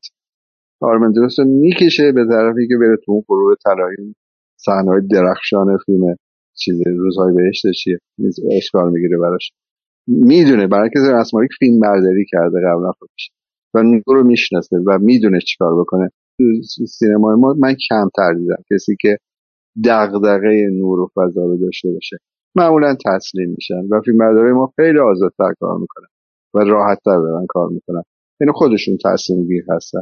اینه که من خب برای خودم چیزی که می‌بینم میگم. مثلا فرض کنید من سر کلاه پهلوی با آقای دوری مرحوم نشستیم. اول از همه من نوع نگرشم رو بهش گفتم که من این فیلم اینجوری دارم می‌بینم. یعنی 1900 برتولوچی می‌بینم این فیلم اتفاقا گذاشتیم با هم دیدیم. هم فیلم لونا رو دیدیم ماه رو دیدیم. هم 1900 رو دیدیم. به دوری گفتم که من خیلی شبیه 1900 می‌بینم. که گفت آره عالیه درسته بریم به طرف این. که رفتیم اون فیلتر معروف چیز گلدن چیز گرفتیم که اون فضای حالت رنگ های ماسیده قدیمی رو بخواهیم ایجاد کنیم. و اون استقبال کرد. ولی وارد بحث های دیتیلی دیگه نشد. ولی استقبال کرد. کم پیش میاد این چیزا. من فقط یه فیلم دیگر دوست دارم. یه مقدار بگید که چه شد و چه جوری بود و اینا همین کاکادو خانم میلانی. چون خانم میلانی قبل از کاکادو فیلم دیگه چه خبر رو داشتن که خب به نظرم دوباره اون یه نوع اصلا من خودم فکر می‌کنم تو کل کارهای خانم میلانی حالا غیر از دوزن و حالا یه ذره نیمه پنهان این بهترین فیلمش چون آخه فیلم یه چیزی رو داشت پیشنهاد می‌داد تو سینما ایران. کاکادوی شبیه فیلم خانم میلانی نبود. نبود دیگه. شبیه فیلم یه فیلم ابوالحسن داوودی و همون تو مایه های منزل آره. رو دوست دارم. اصلا از این بله، از دور بله. میومده شد بله. اصلا یه دنیا دیگری بود. اما خب خیلی راحت جون از قبل با هم کار کرده بودیم. منشی صحنه بود سر فیلم های پیک جنگر و این حرفا. ما از قدیم میشناختمش. با هم کار کردیم. خیلی هم خوب راحت کار کردیم افراش هم همه رو درست کردیم و ولی اصلا شبیه میلانی نبود. نه دغدغه‌هاشو داشت نه شبیه داستانهای میلانی بود. برای همین هم ادامه نداد می‌دونم. رفت شبیه یه چیز شبیه ایتی نوشته بود مثلا. ایتی بود در واقع دیگه ببین ایتی ایرانی بود. اینی که شبیه نبود ولی خب من اونجا فرصتی بود برای من که دانسته های افکتیو دوران کلاسیک سینما رو آوردم. اون سین سیزم نخواه نامری که فیلم های قدیم امریکایی استفاده می شدن که اون دستمالایی که میچرخه و نمی‌دونم عینکی که رو پرده پرواز می‌کنه این حرفا رو تماما با اون اوزار فیلم ها قدیم گرفتم یا تصویری که دو تا تصویر کنار هم میشه رو ریوس گرفتیم و یه دوربین ریوس ساختم از این استودیوهای قدیم فیلم فارسی پیدا کردم که دوربین تنها ریوس کار کرد اونجا ریوس نیاز دارین که بعد نگاتیو یا دو تا عکس کنار هم میذاشتن. که الان کامپیوتر همه این کارا یه لحظه می‌کنه. همه این کارا رو کردیم و ولی چیز خاصی نداشت اون فیلم ویژگی نداشت. یعنی نه برای میلانی نه برای ما. البته خب همین که کار فانتزی کردین همین که شما دارید میگین به هر حال شاید از آره دیگه یه جور تجربه است دیگه تجربه خودش برای از این. جالب باشه که احتمالاً بله از این نظر آره که برای اینکه شما یه سری دانسته های قدیمیتون از فیلم های کلاسیک مثلا خیلی این چیزا رو دیده بودیم. ولی انگار نمی‌دونستن چجوری انجام میشه ولی دیدم میشه. میشه واقعا کرد. کردیم و و در اومد قشنگ هم در اومد دیدی که عینک میپره تو هوا هم دستمال رو پرواز می‌کنه و نمی‌دونم همه اتفاقاتی میفته رو میشه کرد انجام داد. و الان کامپیوتر دیگه همه این کارا رو می‌کنه به شما اصلا نیازی نداره. کامپیوتر تصمیم می‌گیره برای شما الان. دیگه. یعنی بدبختانه اینجوری شده ها. یعنی الان ببینید فیلم بردارا تنبل شدن کارگردانا تنبل شدن. به نوعی تدوینگرا تنبل شدن. این ابزار جدید یه سری خلاقیت ها رو داره از این آدما می‌گیره دیگه. خودش داره جای اونا رو می‌گیره. یا شما اصلا به آدمی به اسم طراح صحنه طراح جلوه نداریم که بیاد تو میدون برای شما بوم بذاره بوله بذاره خون بذاره نمی‌دونم. همه اینا رو با کامپیوتر می‌ذارن و یا ایجانشون الان ساخته بشه چقدر فکر می‌کنید نیاز دارن که ما بشینیم طراحی کنیم؟ که آب چجوری بیاد و آقای کنی خدا حفظش کنه مدیر تولید ما. بیاد این دیوار رو گچ بگیره و لوله رو بتره کنه. آب بزنه بیرون رو نمی‌دونم. لوله آب نمی‌دونم تله بیاریم. هیچ کدوم این کارا نیاز نداریم. آدم از خلاقیت هم دور میشن دیگه یعنی چالنجاری دیگه ندارن. میشه فیلم ها همین نوترا خونسا های کردن داریم می‌بینیم دیگه سینما. گرفتار این چیزا شده. بله. ببینید یه سوال از شما دارم. اصولا در تمام این سالها شما موقعی که فیلمنامه رو دستتون می‌گرفتین به عنوان یک مدیر فیلم برداری چه فرایندی طی می‌کردید؟ در حقیقت طراحی فضای بسری فیلم چقدر با شما بوده؟ چقدر با مدیر هنری فیلم بوده؟ اگه دور داشته و چقدر با طراح صحنه بوده؟ یعنی جدا از نظرات کارگردان. بخوام مثلا تو ذهن شما چه پروسه شکل می‌گرفته پیش از ساخت؟ بله بله. اصولا من خودم حالا کار ندارم. ممکن دیگران روش های دیگری داشته باشن. من اصولا هیچ کاری رو تا فیلمنامه رو نخونم شروع نمی‌کنم. و عادتم اینه که من وقتی که شروع می‌کنم به خوندن فیلمنامه دو سه تا وجه برام داره فیلمنامه یکی اینکه شخصیت ها رو با خودم با یه ما به ازای شخصیتی شروع می‌کنم ترسیم کردن. یعنی فرض کن فکر می‌کنم که این آقا رو من با انتظامی ببینم. این آقا رو مثلا با مجید مظفری ببینم. این خانم رو مثلا با خانم ایکس ببینم. شروع می‌کنم ترسیم این آدما. مرحله بعد که شروع می‌کنم فضا رو برای خودم ترسیم کردن. یعنی که فکر می‌کنم که این فضا فضای مثلا شادیه. اگر ما بریم این طرف مثلا یه چنین نوری یا چنین موقعیتهایی رو می‌تونیم کمک کنیم که این فیلم فرض که اینجوری بشه. این فیلم اونجوری بشه. اینه که اصولا عادتمه که فضا رو برای خودم ترسیم می‌کنم. در واقع این یه الگویی میشه برای اینکه مراحل بعدی رو باش میرم جلو. یعنی فرض کنید که من حالا دو تا نمونه بهتون بگم فرض کن من فیلم کاکادوی خانم میلانی رو کار کردم. فیلمی بود که با یه ایتی مانندی بود که تو ایران اتفاق میفته شپ ایتی. خب اون فیلم رو من وقتی خوندم دیدم یک فانتزی خیلی نوع ایتیوار تو اون فیلم حاکمه که نیاز به یه فضایی داره که ما اون رو بتونیم تقویت بکنیم. پس باید چه کار بکنیم؟ اون تروکاژه باید درست در بیان اون اتفاقات درست در بیان و باورت نمیشه که تمام اون صحنه هایی که اون نمی‌دونم دیدین کاکادو رو من اون زمان کاکادو و منظمی رو دوست دارم. دو تا از پروژه هایی بود که با فضای چیز بود دیگه. مثلا علمی تخیلی و از این چیزا بودش. بله یادمه. بله بله. کاکادو آره بله. یه سری مثلا دستمال کاغذی تو هوا میپرید عینک تو پرواز می‌کرد نمی‌دونم. آدم های مختلف نه اینا همه رو من رفتم نشستم سیستم سیستم مت بود. قبلا دورای نگاتیو که تصویرها رو کنار هم قرار می‌دادن و با دوربین ریورس و نمی‌دونم نخهای نامری اینا رو نشستم. چون ما کار نکردیم این کارا رو خوندم همه رو رفتم اونجا پیاده کردم و به زیبایی در اومد. یعنی اینکه وقتی اینا رو شما ترسیم می‌کنی روش های عملش هم پیدا می‌کنی. یا فرض کن من فیلم در کمال خونسردی محروم شایقی رو که ما شروع کنیم شروع کردم فیلم رو خوندم دیدم این چقدر شبیه فیلم های مثلا پلیسی کاراگاه های دوره مثلا دهه پنجاه امریکا بود. که اتفاقاتی میافتاده تو اتاقای مثلا اداره آگاهی و پلیس و این چیزا چقدر منو می‌بره طرف اونا؟ نوع مثلا نوری که انتخاب کردم چراغایی که گذاشتم حتی یادمه که روزی که می‌خواستیم برای لباس روز ترتیب بریم گفتم من خودم باهاتون میام. یه جوری رفتم انتخاب کردم لباساشو که شبیه لباس همفری بوگارت بشه. و باعث شد که اون یکی از زیباترین صحنه‌های پلیسی ایران شده. اینا حالا شما میگین ارتباطش با طراح صحنه بله. شما کافیه که یک طراح صحنه قوی کنارتون باشه. واقعا فیلمتون درخشان میشه. برای اینکه شما تمام وقتی ایدهات رو ترک می‌کنین اون آدمی که با تواناییش اجرا می‌کنه. و این میشه زیبا. من فرض کن یکی از فیلم که ایرج رامین فر بود و واقعا همکاری ما درخشان بود. یعنی وقتی این پیوند ایجاد میشه نتیجه فوق است. یا آنجلیکا رو با اثباتی ما اون فضا رو من یه چیزی می‌دیدم ترسیم می‌کردم اون اجرا می‌کرد. می‌دیدم اونم برای خودش ترسیم می‌کرد اونم در خودش می‌دید. ولی به یه پیوندی رسیده بودیم که اون فضایی که اون فیلم ایجاد شد واقعا دیدیم که درخشان در اومد. اینا چیزاییه که شما اگر با این ذهنیت بریم جلو که من اینو می‌خوام مطابق اون که فیلم نویس نوشته اینو یا می‌خوام قوام بدم یا می‌خوام توی فضا اجرایش بکنم. این اگر به یه الگوی منظم و درست برسین نتیجه همیشه به فیلم منتقل میشه و من عادت دارم. من حتی سریال کلاه پهلوی رو نزدیک پنجاه قسمت و واقعا از یه مانو میشیدم فیلم میخوندم قدم به قدم دو بار نامه رو خوندم. قدم به قدم صحنه ها رو دیدم. تا جایی که رفتم سه تا فیلم با آقای مرحوم دوری نشستیم دیدیم.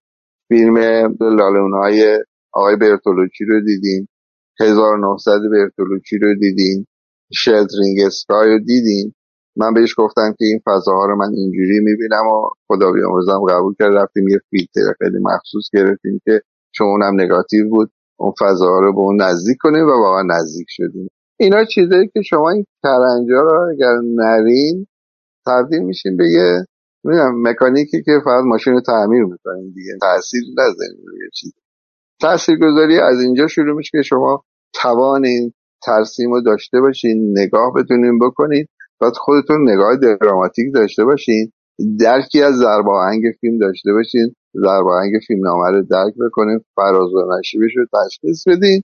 و اون وقت به یه الگوهای اجرایی درست برسید فکر کنم اگه یه آینکم برای من درست کنی بتونم کمکت کنم که ها تو پیدا بکنی. اندیشه نیکویست استاد یعنی چی؟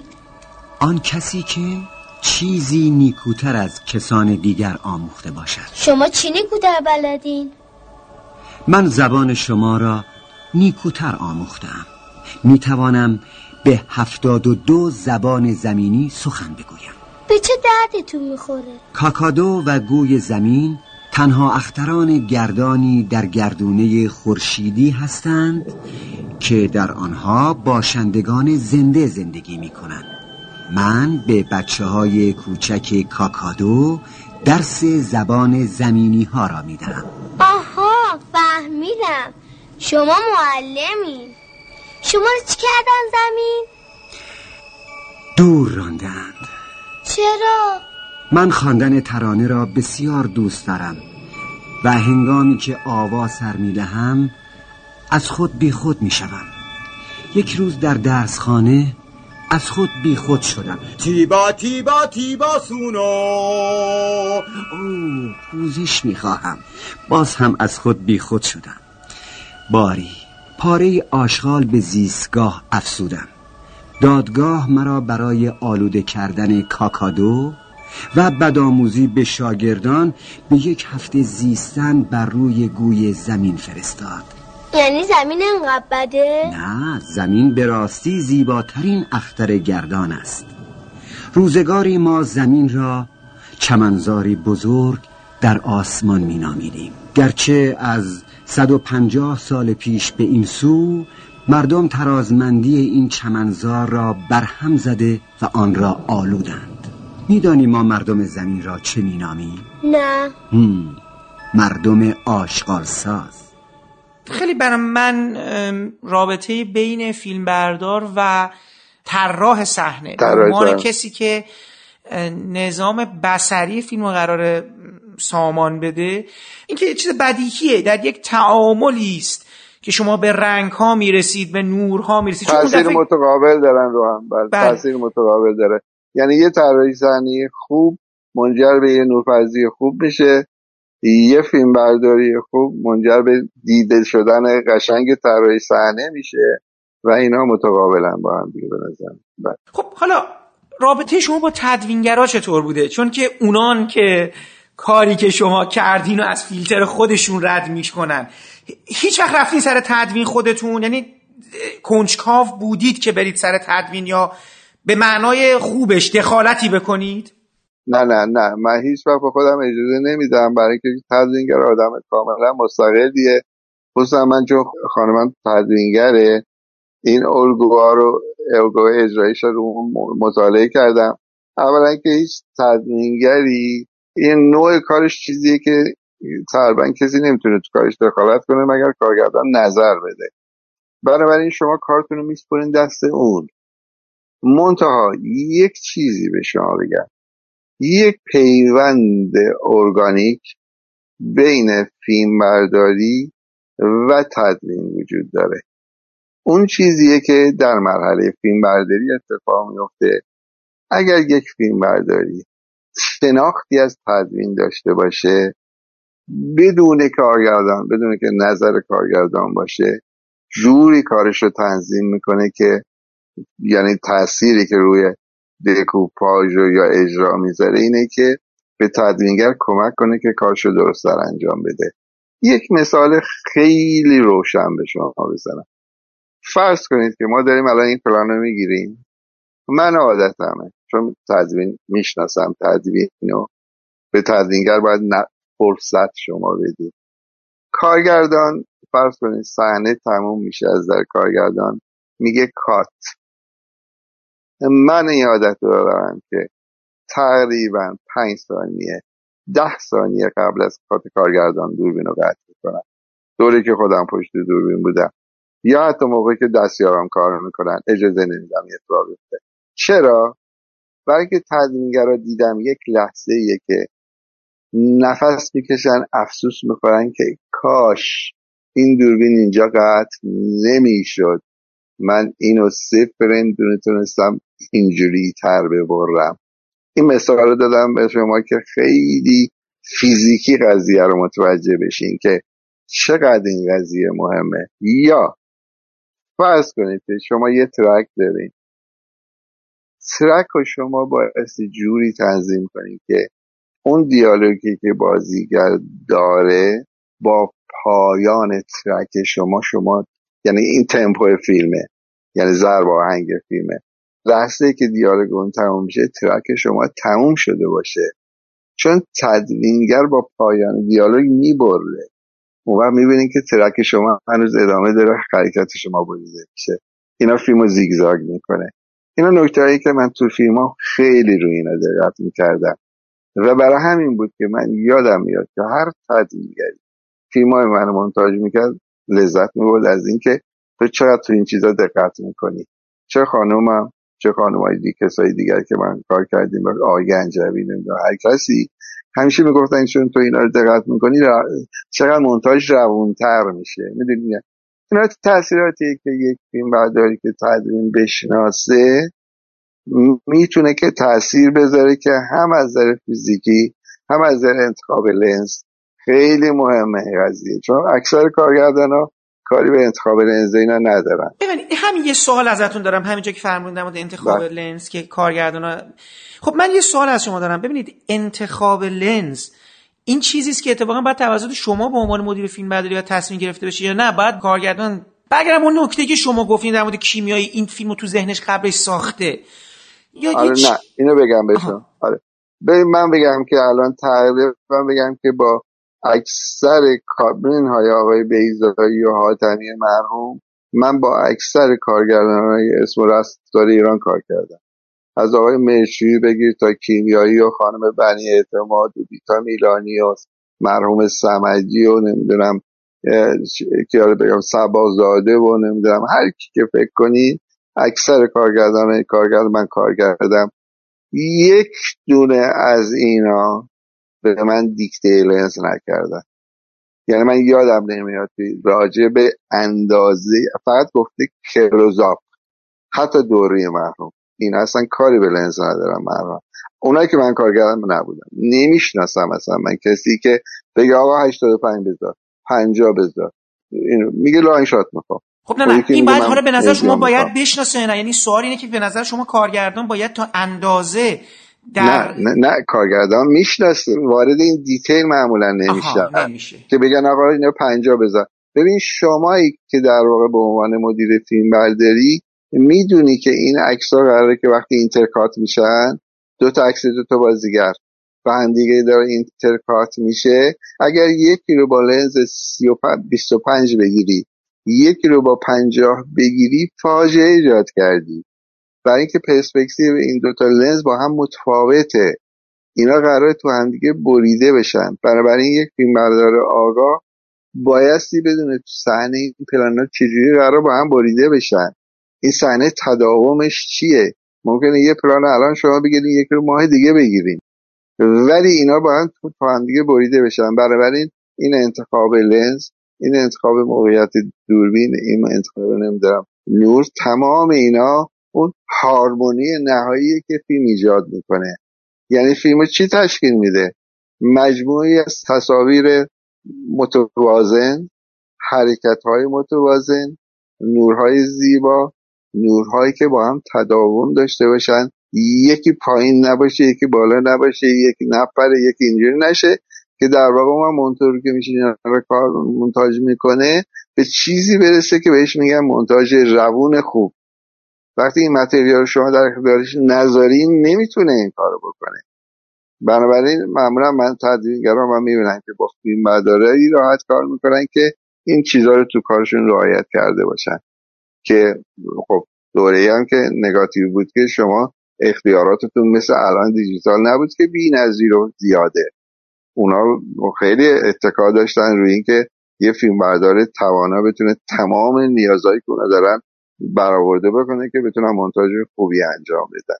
بنابراین اینا نکته خیلی مهمی هستن. حالا این نکته که در دیجیتال گفتید به نظر شما آیه قلیزاده فیلم برداری دیجیتال من می‌دونم که مسیر رو تسهیل کرده به مراتب اصلا به طرز غیر قابل باور و بدون شک. در طول این زمان ها چون که شما دو دوره رو یعنی از یک جایی به جایی اومدید این مسیر رو طی کردید یعنی از از نگاتیو به دیجیتال. خودتون احساس کردین که این دیجیتال آیا در کیفیت ساخت؟ نه کیفیت تصویر. تأثیری گذاشته یا نه یا به یه معنای دیگه.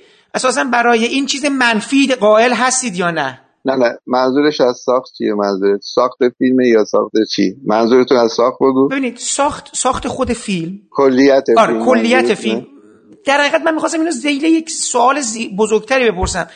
در این دو فضایی که کار کردیم م- چیزی منفی برای دنیای دیجیتال به عنوان مدیر فیلم برداری قائل هستید یا نه؟ نه دو تا بعد داره. نه یکی بعد فنی قضیه است که دیجیتال اولا که از نظر امکانات مونتاژ امکانات رسیدن به یه صدای خوب امکانات انجام تروکاژ های مختلف در حد معجزه تاثیر گذاشته. اینو بذارین کنار. اینو من کار ندارم. یعنی اینکه تاثیرش عالی بوده. و توی فیلم برداری هم از نظر اینکه شما دسترسی به یک موقعیت های نوری رو به شدت تسهیل کرده یعنی شما رو از گذاشتن فیلترهای بیرونی معاف کرده از نظر نورسنجی کردن معاف کرده. منتها اتفاقی که افتاده اینه که ایجاد یک بدفهمی کرده. این بحث دومه. بحث اول اینه که اگر در نظر بگیریم که ما دیجیتال رو به عنوان یک ابزار نگاه کنیم. یعنی ما قبلا فرض کنیم وسیله داشتیم که دوربینمون با نگاتیو و شرایط بیس نمی‌دونم ژلاتین و پیکسل های رنگ و پولیکولا و لابراتوار و دارو کار می‌کرد. الان داره با صفر یک الکترونیک کار می‌کنه. اگر شما از این حوزه نگاه بکنید می‌بینید که این به شما خیلی کمک کرده. اما چه اتفاقی افتاده؟ اینه که ما اگر اینو فرض بکنیم که بگیم نه اصلا چیزی به نام فیلم برداری رو تمام کرده. کارگردانی رو تمام کرده یه جور دیگه شده. من میگم به شما نه. من نمونه بزنم به شما. تو سینمای امریکا یه عنوانی دارین شما به عنوان میگن دی دیگه دیرکتور آف فوتوگراف خب؟ یعنی مدیر فیلم برداری. الان دیجیتال اومده. شما تمام فیلم های امریکایی رو نگاه کن. این عنوان عوض نشده. دیگه نمیگن که director of digital director of نمی‌دونم ویدیو. هنوز میگن مدیر فیلم برداری. چرا؟ به خاطر اینکه درست دیجیتال فرض کنید که نگاتیو ما اون موقع بودی که مینیموم نوری که شما می‌دادین حداقل باید دیافراگم چهار میذاشتین که بتونه نگاتیو ثبت کنه. شما الان با بینهای یک هم می‌تونین کار بکنین با دیجیتال. اینا امکاناتی که ایجاد کرده ولی ماهیت نور رو که تغییر نداده. یعنی اون چیزی که یک فیلم بردار به یک مدیر فیلم برداری آگاه کاری که با نور می‌کنه. کاری که با زیبایی تصویر می‌کنه. نقاشی که با نور می‌کنه رو که تاثیری که نذاشته روش. اون آدم همونه. اون داره کار خودش رو می‌کنه متا ابزارش عوض شده تو مرحله مونتاژ پذیرفتیم که دیجیتال خیلی کمک می‌کنه و عالی شد. اما در مرحله فیلم برداری ما دچار کشف شدیم. ما فکر کردیم که دوربین دیجیتال اومده که مدیر فیلم برداری رو حذف کنه.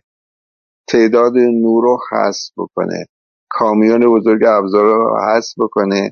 تبدیل بشه یه چیزی که خیلی سریع شما کار بکنی. بزنین و برین و فیلم و 15 روز فیلم برداری بکنین این کشف همین نقطه منفی قضیه است که شما دنبالش بودین. که در مورد فیلم برداری اتفاق افتاده. ها در مورد تدوین صدا اصلا. خیلی عالی نتیجه داده. کیفیت صدای فیلم ها رو الان شما بشنوید می‌بینید. که فرد بی‌نظیره. مونتاژا فوق العاده خوب شدن. کنترل راحتتر کار می‌کنن. فیلم حلقه فیلم دور گردنشون میپیچین خفشون می‌کرد. الان این اتفاق نمیفته راحت دارن تمیز کار می‌کنن. و نتیجه کارم فوق العاده خوب در میاد. ولی در مورد فیلم برداری متاسفانه به شدت مقرب بوده.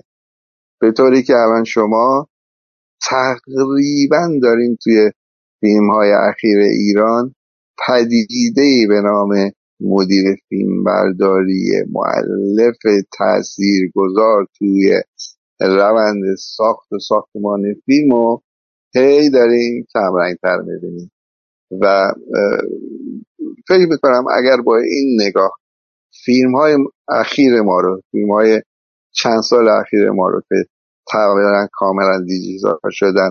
پی بگیرین تقریبا دیگه نور خوب مگر یه استثناء اتفاق بیفته که کی مثلا همایون پایور بره فیلم در دنیای تو ساعت چند است؟ چون همایون پایور می‌دونه با دیجیتال چیکار باید بکنه ولی بقیه نه. الان شما تو استعدادهای بچه ها جوون و کسانی که اومدن مثل آقای بهمنش و اینا چجوری هست؟ تعقیب می‌کنید کارهای جدید بچه ها رو؟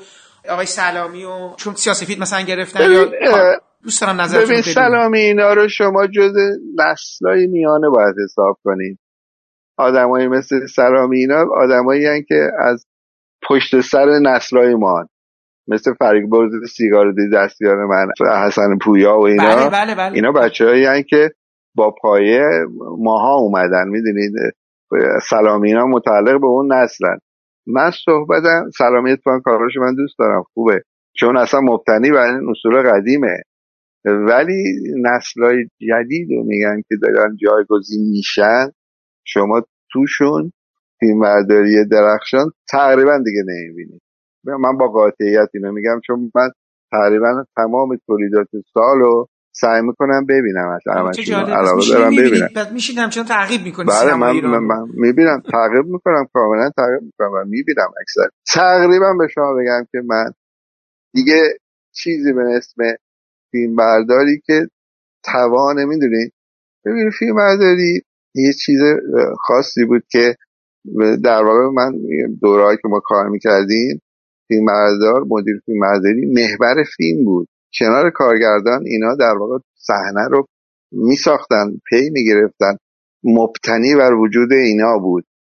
الان شما این وجود دیگه حس نمی‌کنید. فیلم بردار تبدیل شده بگه اینو بقیه آدما معذرت می‌خوام اینو بگم و این راننده آژانس توی تولید یک فیلم که همون شما مثلا بخواین که با فیلم بردار طرف بشین. دیگه اسم نیست. اینا صدمه ای که دنیای دیجیتال زد و این همکارای عجور ما برای این صدمه رو زدن که در واقع یه رنجی که تمام دوستای من دارن الان تحمل یه نکته که حالا این اواخر رخ داد و اینم حالا دوباره دلم می‌خواد از منظر خودتون شما این نسخه تصحیح شده شطرنج باد و موفق شدید ببینید؟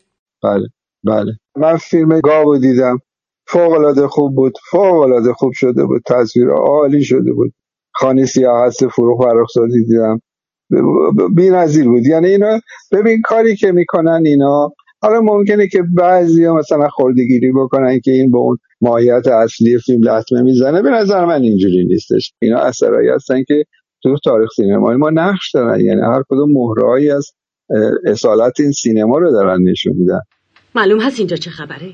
خبر سرتباته یه نگاه بعد و بنداز. می‌فهمی. من من. همیشه همینطور بوده آقا. تو خود قاطی نکن. همیشه مال خداست. بله. بله.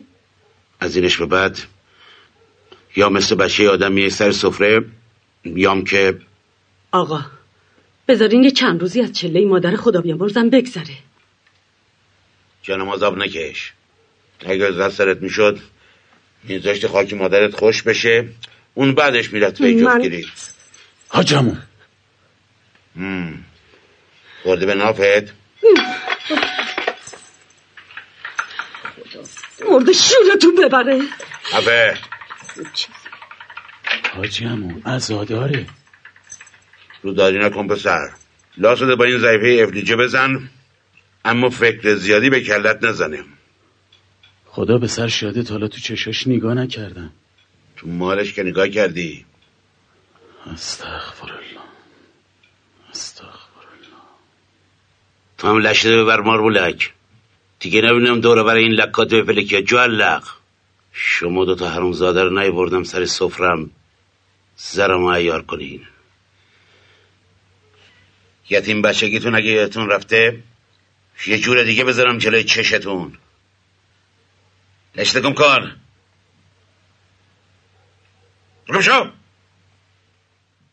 به نظر میاد که این اتفاقی که افتاده که ما به کمک دیجیتال می‌تونیم که دوباره ببینیم و باید به فال نیک بگیر به خاطر اینکه این فیلم ها و تعدادی از این آثار گنجینه های هر کشوری هستن که آینده بتونن بمونن. خب دیجیتال به این کمک کرده که اینا دوباره بازسازی بشن. راجع به ضرر و زیان پدیده دیجیتال صحبت کردم و نکات مثبت و منفی اونو گفتم. اطلاع دارین که فیلم اولیه که از نیترات سلولوزی ساخته می شدن به دلیل ماهیت آسیب پذیری که داشتن در مقابل هر جرقه یا اتفاق کوچیکی میافتاد دچار اشتعال می شدن یعنی جنبه اشتعالزایی قوی داشتن که در طول زمان اگه تاریخ سینما ما راجع بکنیم می‌بینیم که تعداد زیادی از این فیلم ها هستن که تو آتیش روزی از بین رفتن.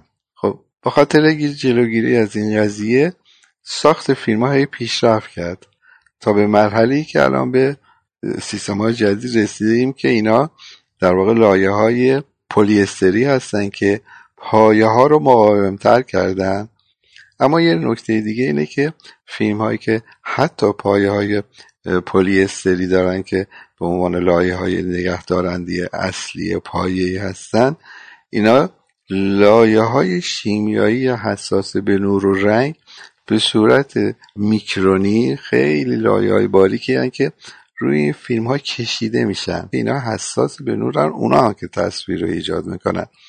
اینا به دلیل ماهیت شیمیایی که دارن در طول زمان تحت شرایط رطوبت و تابش نور و, و موقعیت های محیطی دچار اکسیداسیون میشن رنگ ها از بین میرن. عکس های قدیمی رو دیدین که شما چند سال بعد اینا تبدیل به یه عکس های غیر رنگی میشن. فقط میشن یه نارنجی قهوی خیلی آزار دهنده فیلم هم دوچاری چنین سرنوشتی هستن. خب طبعا نگهداری اینا فیلم ها که بتونن که توی شرایط مناسبی نگهداری بشن که اینا جلوگیری بکنن تبدیل به یه موضوع میشه که توی فیلم خانه ها و لابراتوارهای ما حجم انبوی هم از این تعداد فیلم ها و بانت های صدا بودن که هر فیلمی یه حجم بزرگی رو می‌گیره که برای نگهداری اینا شما فضاهای خیلی سنگین و بزرگی رو نیاز داشتین که هزینه بر بود دیجیتال تمام مناسبات رو به هم ریخته. یعنی الان امکان ایجاد کرده که شما صد تا فیلم رو توی هارد خیلی کوچیکی بتونید ذخیره بکنید که هر جایش راحت تره. هم امکان دیدن بیشتری رو فراهم می‌کنه که فیلم ها دیده بشن و راجع بهشون صحبت بشه. خب پس این نکته مثبت قضیه است. اما یک نکته دیگر اینه که من در مورد آقای باهارلو وقتی که صحبت می‌کردیم گفتم که آقای باهارلو صاحب توانی بود که این ظرفیت رو داشت که از فیلمی مثل فضای اکسپرسیونیستی پوسی بچرخه به یه فیلم فضای مینیاتوری یه فیلم طبیعت بیجان از اون بچرخه به فضای عجیب غریبی که تو فیلم شطرنج باد حاکمه یعنی نوع برخوردی که آقای بهارلو با هر درام و هر داستانی داره و این توانی که می‌تونه با هر کدوم اینا موقعیت خاصی رو ایجاد بکنه رو من برای شما توضیح داده بودم. حالا توی این نسخه بازسازی شده شطرنج بادم می‌بینیم. عین اون اتفاقی که تو اون فیلم بود هست. آقای بهارلو رو با همون توان شما می‌تونیم ببینیم نوع نوری که برای این فیلم ایجاد کرده در خدمت درامی که برای این فیلم حاکمه. نوع خفقانی که در این فیلم حاکمه. رابطه که بین این آدما هستش. آدمایی که به یه مرحله ویرانی تدریجی دارن حرکت می‌کنن هم خودزنی می‌کنن هم دیگر کشی می‌کنن و همینجوری هی دارن پیش میرن و اینو آقای بهالو از طریق نوع نوری که انتخاب کرده در واقع به تماشاچی داره منتقل می‌کنه. خب این توانی که صحبت می‌کردیم و کاملا توی این فیلم شما در احساس می‌کنه اما اتفاقی که افتاده اینه که من با اینکه این فیلم رو مثلا سی سال پیش روی پرده دیده بودم در این کپی جدیدی که ما داریم می‌بینیم احساس می‌کنم که به مقدار زیادی از اون چیزی که ما اون دوره دیدیم روشنتر چاپ شده این فیلم. یعنی این کپی نسبت به اون مودی که ما تو اون کپی قبل دیده بودیم این کمتر داره. حالا با هر دلیلی می‌تونه اتفاق افتاده باشه بهتر دیده بشه یا هر چیزی برار انتخابی بوده که به نظر میاد که مقدار زیادی تاثیر گذاشته تو زیبایی کار آقای باحالو که مجموعه اینا رو تحت شعا قرار داده. حالا نکته ای که هست اینه که ممکنه من اشتباه بکنم چون من رو پرده دیدم و اینجا دارم روی مانیتور می‌بینم که میزان تابش نوری که شما روی پرده می‌بینین کاملا با اونش که در مانیتور می‌بینین متفاوته. اگر این فیلم رو من موفق بشم روی پرده ببینم ممکن نظر من عوض بشه. اما به هر حال از ارزش های کاری که آقای باحالو کرده کم نمی‌کنه. نسخه ای که در ایران در زمان اون جشنواره فیلم تهران پخش شده و اینا. ببینید عملا خیلی از کسانی که منتقد بودن اون زمان فیلم رو نتونسته بودن ببینن چون این رو با نور و در حقیقت فکر می‌کنم با کنتراست پایینی گرفته بودن یا با در حقیقت خاص کارگردان فیلم خیلی به قول شما میگن اینا low key بود این فیلم. کلا این فیلم low key ه. یک گرفتاری که ما همیشه داشتیم این بود که شما تو ایران اگر فیلم low key گرفته بودین این low key رو اگر در یک سینمای استاندارد شما ببینید فضای low key رو درک می‌کنید ما همیشه من یادمه خدا بیامرز آقای نجفی تو لابراتوار فیلمساز به من می‌گفت که تو فیلماتو وقتی که expose می‌کنی بین نیم تا سه درجه دیافراگم over expose بگیر فیلماتو. چرا؟ به خاطر اینکه ما اینا رو یه کمی بازتر چاپ می‌کنیم که تو نمایش های ما که همیشه دچار بحرانن یعنی آپارات های سینمایی ما اصلا استاندارد نیستن. شما خیلی از فیلم بودی که من راشا رو رفتم فرسون تو شهرستان دیدم اصلا ناامید شدم از کار خودم. دچار نگرانی شدم. زنگ زدم با آقای نجفی که آقای نجفی اینا که من دیدم چرا اینجوری بود؟ میگه که کجا دیدی؟ میگم تو سینما دیدم. میگه ولش کن. من اینو تو لابراتوار دیدم همه چیز درسته. چون اونجا آپاراتاشون استاندارد بود. ما همچین این گرفتاری داشتیم. من احساسم اینه که این فیلمم به خاطر فضای لوکی چون تو سینماهایی نشان دادن که اون دوره احیانا این, این مشکلات داشته اینو درک نکردن. نه ارزش های خود فیلمو کسی درک کرد چون فیلم های آقای اصلانی فیلم های سختی هن اصولا. اون موقع این فیلم کشف نشد. ولی بعدها من دیدم که این فیلم شروع کرد که یه سری در واقع کامنت های مثبت گرفت و اخیرا هم مثلا بعد از نمایش اخیرش کشف شد این فیلم چیزای درست حسابی راجع بهش نوشتن. این گرفتاری این بوده همیشه ما داشتیم. من اخیرا داشتم حالا اینو حاشیه برم. این سریال چیز رو دیدم سرگذشت ندیمه رو. چیز هنز مید تیلز رو. داشتم میدم به خانمم می‌گفتم که این فیلم اصلا سریال سریال لوکیه. فضاها فوق العاده سنگینه در حدی که من تو اتاق می‌دیدم اینا رو تو خونه. ما تلویزیون پرده هم داریم دیگه. تمام چراغا رو خاموش می‌کردم که این فضای لوکی رو درک بکنم. ببینید اون این جرأت رو دارن. حتی پدرخوانده. پدرخوانده یک رو شما ببینید چقدر لوکی مفید. ولی اینا جزء سینما هست. متا ما چون نمایش های استاندارد نداریم باعث میشه که این فیلم ها کلا به فیلم ها لطمه می‌خوره دیگه. یه اتفاقاتی میفته که اصلا یه فیلم دیده نمیشه. همه اشتباه کردن اون دوره. فکر کردن این که این فضا مشکل فیلم برداری داره. اصلا اینجوری نبود. مسئله دیگه که امکان این که دست ببرن توی مونتاژ فیلم به نظر مثلا غیر ممکنه یه چنین چیزی. به خاطر اینکه بعد از سی سال چه سال که از عمر این فیلم گذشته چه ضرورتی داره که ضرورت مالی داره ضرورت تجاری هست نمایشی هست جذب تماشا. چه چی باعث میشه که شما فرض کنید بخواید توی مونتاژ فیلم دست ببرید؟ جدا از این. کسایی که دارن این کارو می‌کنن آیا چنین مأموریتی دارن؟ چنین اجازه ای دارن که این کارو بکنن که این تقریبا غیر ممکنه؟ هر گونه دستکاری چنین چیزی یا با اجازه کارگردان باید بشه یا نظر اون یا همراهی با تهیه کننده. به الان با همه اهمیتی که این کار داره و سرنوشتی که این فیلم داشتی که واقعا خودش یه درامه که شما ببینید به خاطر انقلاب و یا شاید اون حراجایی که اتفاق افتاده این فیلم سرنوشتش این شده که رفته به سمساری رسیده و از اونجا پیدا شده. این خودش یه داستانی که این فیلم رو نشون میده که چه مسیر رو طی کرده که تا به اینجا رسیده و به هر حال کمک کرده که ما ارزش های بهار رو دوباره بخوایم ببینیم. چه در اون دوره که این فیلم رو دیدم چه الان که دارم می‌بینم این افسوس و حسرت رو خوردم که ای کاش. این فیلم از نظر درام از نظر حرکت داستانی و ایجاد کشش.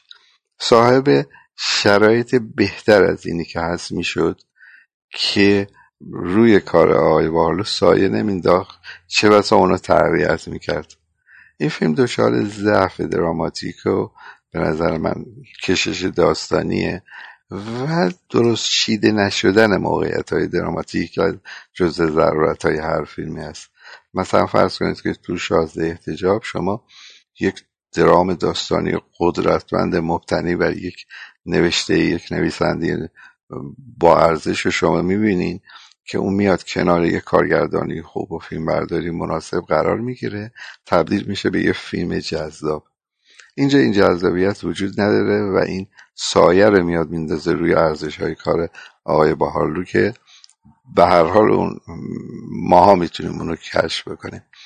آقای بهارلو برای جریانی بود که اگر حفظ می‌شد و اینجا نمی‌رفت و در ایران میموند سینمای ما رو می‌تونست به جریان فیلم برداری ما رو به یه بلوغ بهتر از اینی که هست میرسوند. مسئله که شما با این فیلم روبرو میشید این که اصلا احساس می‌کنید اصلا از این فیلم یه اتفاق دیگه ای توش افتاده وقتی بعد از اینکه این فیلم رو مرمت کردن.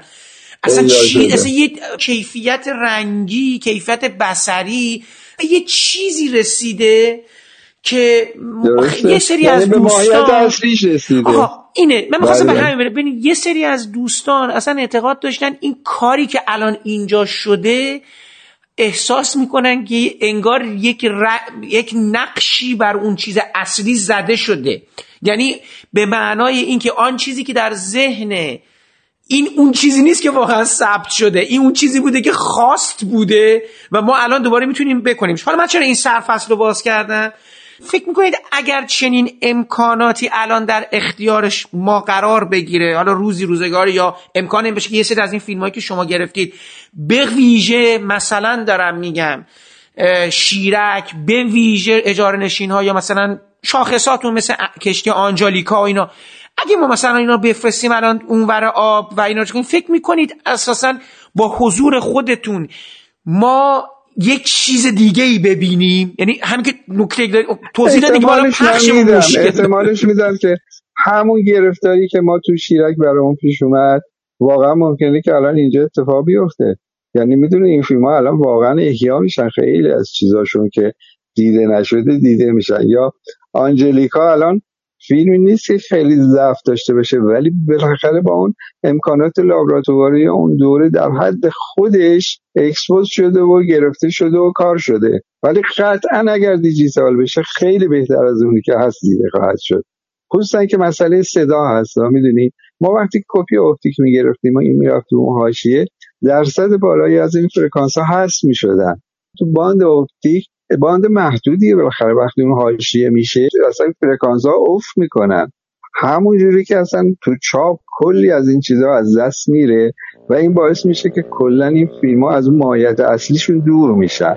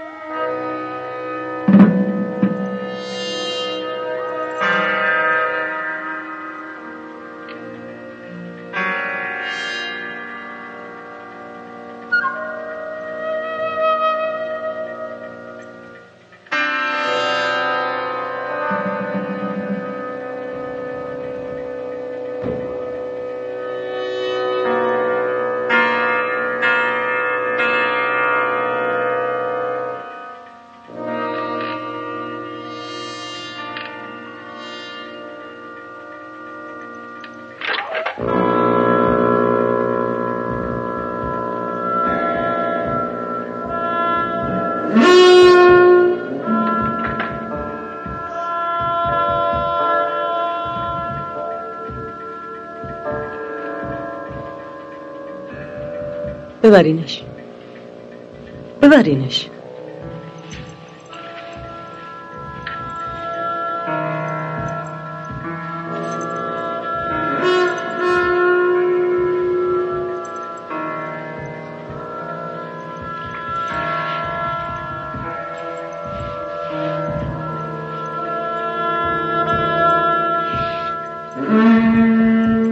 ببریمش تو زیر زمین؟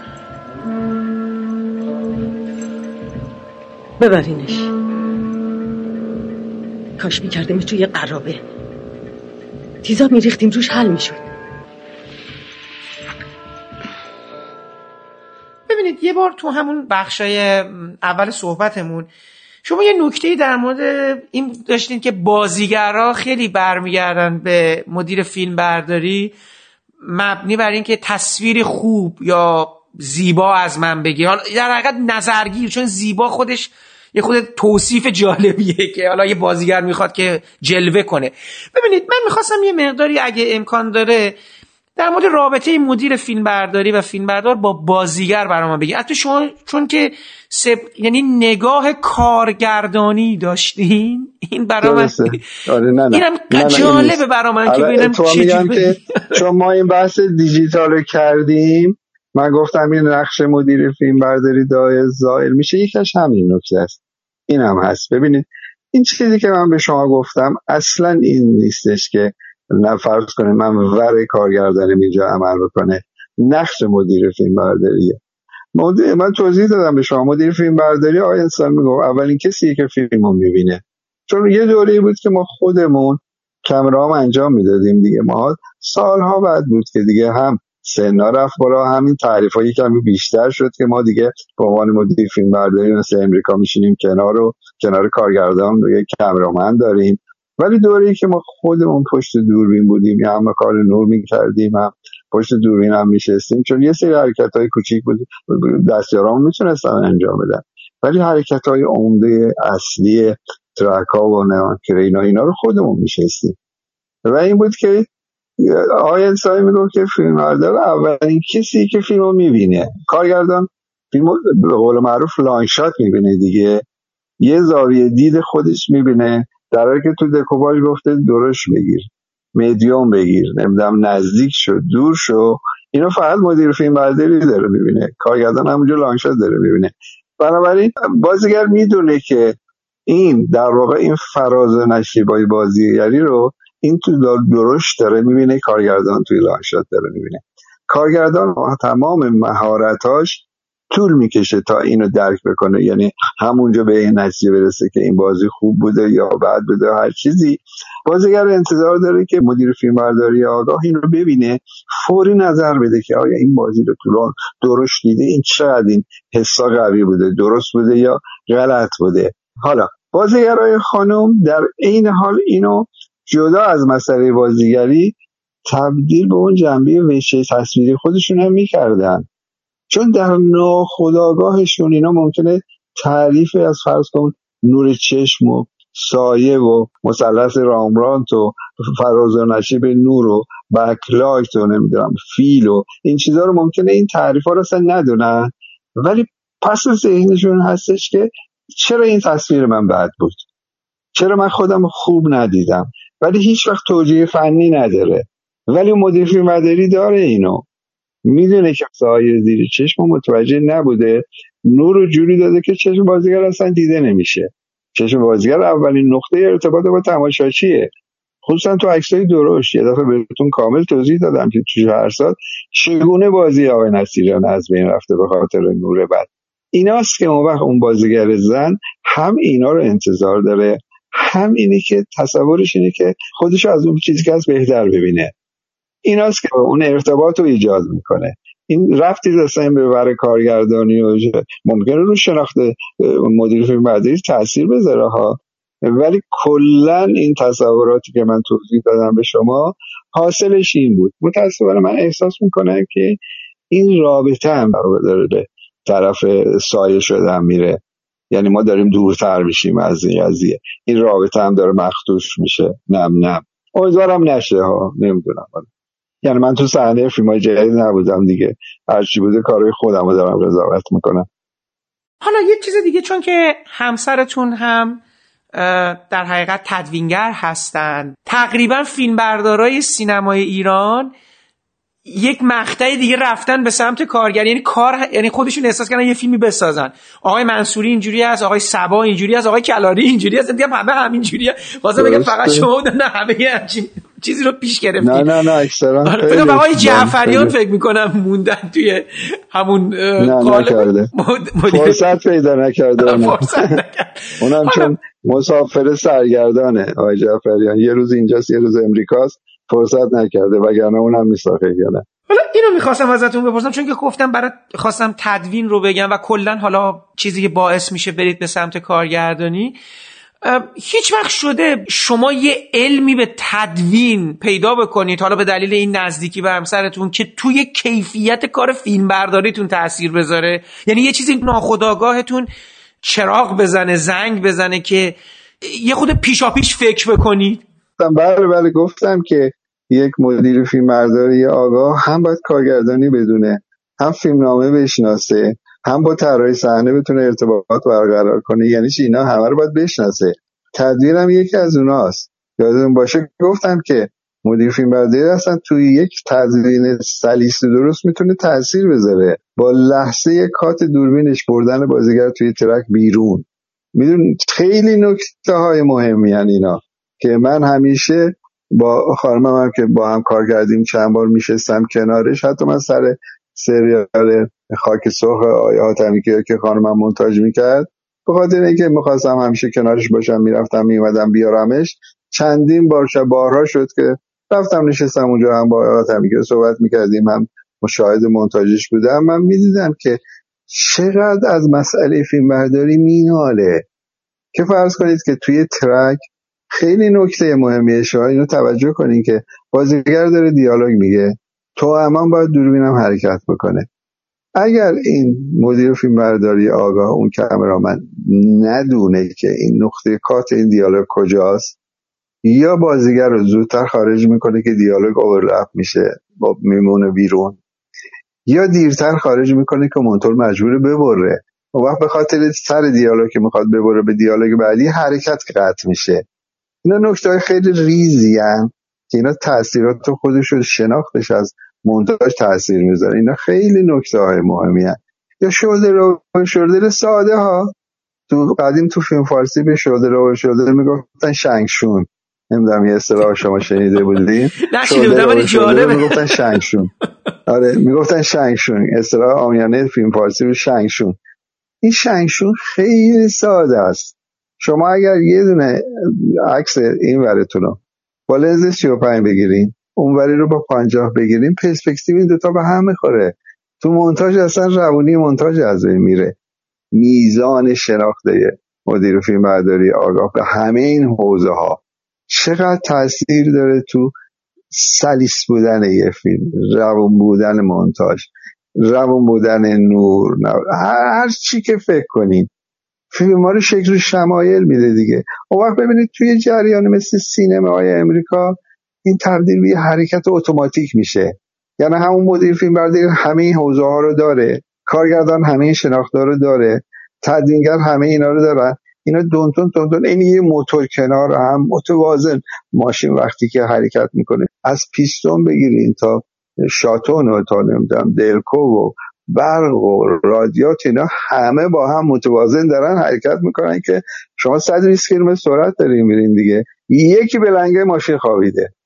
واقعا یه فیلم هم اینه اینه که همه مجموعه وقتی کنار هم قرار می‌گیرن تبدیل میشه به یه شاهکار فیلم. و میشه فیلم های نمی‌دونم موجونه فرانسه که لذت می‌برین هنوز می‌بینید یا فرض کم و بیش مثلا فیلم مثل اجاره نشینا یا جنگ نفکشا یا آنجلیکا فیلم هایی که یک درصدی از این هماهنگی ها توش بوده که این فیلم ها رو برجسته کردن. اینا تک تک نکته هایی که میگم. خیلی مهمه واقعا و تاثیر گذار دوست داشتید فیلم بردار کدوم فیلم تو سینمای ایران می بودید غیر از کارهای خودتون. چیزی هست که همیشه تو ذهنتون بوده باشه که دوست داشتید با یه کارگردانی کار کنید که کار نکردید و یا فیلم بردار یه فیلمی می بودید که الان تو سینمای ایران حالا شاخصه یا شاخص نیست هرچی تو زاویه خود بله من فیلم برداری هم خیلی فکر نمی کنم غیر از کار خودم چیز کرده باشم. ولی این حرفی که شما می‌زنین من همیشه دوست داشتم با تقوی کار کنم. یعنی یکی از آرزوهای من یکی از حسرتهای من اینه که خیلی هم به هم نزدیک شدیم ولی نتونستیم با هم کار کنیم. یعنی هم تقوی می‌دونیم با من خیلی ارتباط نزدیک داره سال پس میشه برای من یه مقدار در مورد رابطتون با آقای تقوی بگین چون آقای تقوی امسال 80 ساله شدن و من اصلا نمی‌دونستم چی رابطه بین شما بوده حداقل در این نزدیک. یه مقدار در مورد این حال و هوا برای ما میگین. بله من آقای تقوی رو از همون قدیم که تو ایشون تو تلویزیون و فعال بودن تو زمین مستند این چیزا می‌دیدم کار می‌کردیم. بعد من تو خانه سینما با ایشون خیلی نزدیک شدم ارتباط های کاری با هم پیدا نکردیم ولی یه سفر با هم رفتیم بوشهر. یک بزرگداشتی برای آقای تقوایی گذاشته بودن. من و آقای رشیدی و آقای تقوایی رفتیم. یادم نمیاد جزئیات. ما رو فرستادن با آقای تقوایی رفتیم اونجا. چهار روز با هم اونجا بودیم که حالا ببینم داستانی بود که استقبالی که مردم آزاد تقوایی می‌کردن مردم صف کشیده بودن. جلو هتلی که آقای تقوایی بود نمی‌دونی چیکار می‌کردن. که فیلماشو نشون دادیم دیدم تو چند روز خیلی با هم بودیم. یه بار که بزرگ داشته آقای حقیقی بود آقای تقوایی اومد. دیگه چندین بار ما همدیگر رو دیدیم. یه روزی به من گفتش که تو فیلم بردار دریایی. من دلم می‌خواد یه فیلم دریایی با تو کار کنم. گفتم منم خیلی دوست دارم که اگر شد کار کنیم. با هم برای این ارتباط بود و همیشه هم من تعقیب کننده کاراش بودم و دوست دارم هم قصه رو میخوندم. دوره جوانی هم هم کاراش رو کامل می‌دیدم. همیشه این حسرت یه دفعه هم سر فیلم اون فیلمی که آقای حاجی میری تهیه می‌کرد نزدیک شدیم که ما با هم بریم کار کنیم که باز اونم نشد و همیشه این حسرت بدارم مطمئن این سوال شما رو فقط اینو می‌تونم جواب بدم وگرنه نه. دیگه هیچ گونه حسرتی من ندارم. خوشبختانه. من اگر حسرت دارم اینه که چرا بعضی از فیلمامو نتونستم بهتر از این کار بکنم؟ یکی از آنجلیکاس مثلا که فکر می‌کنم که خیلی بهتر از اینی که هست می‌تونستیم کار بکنیم.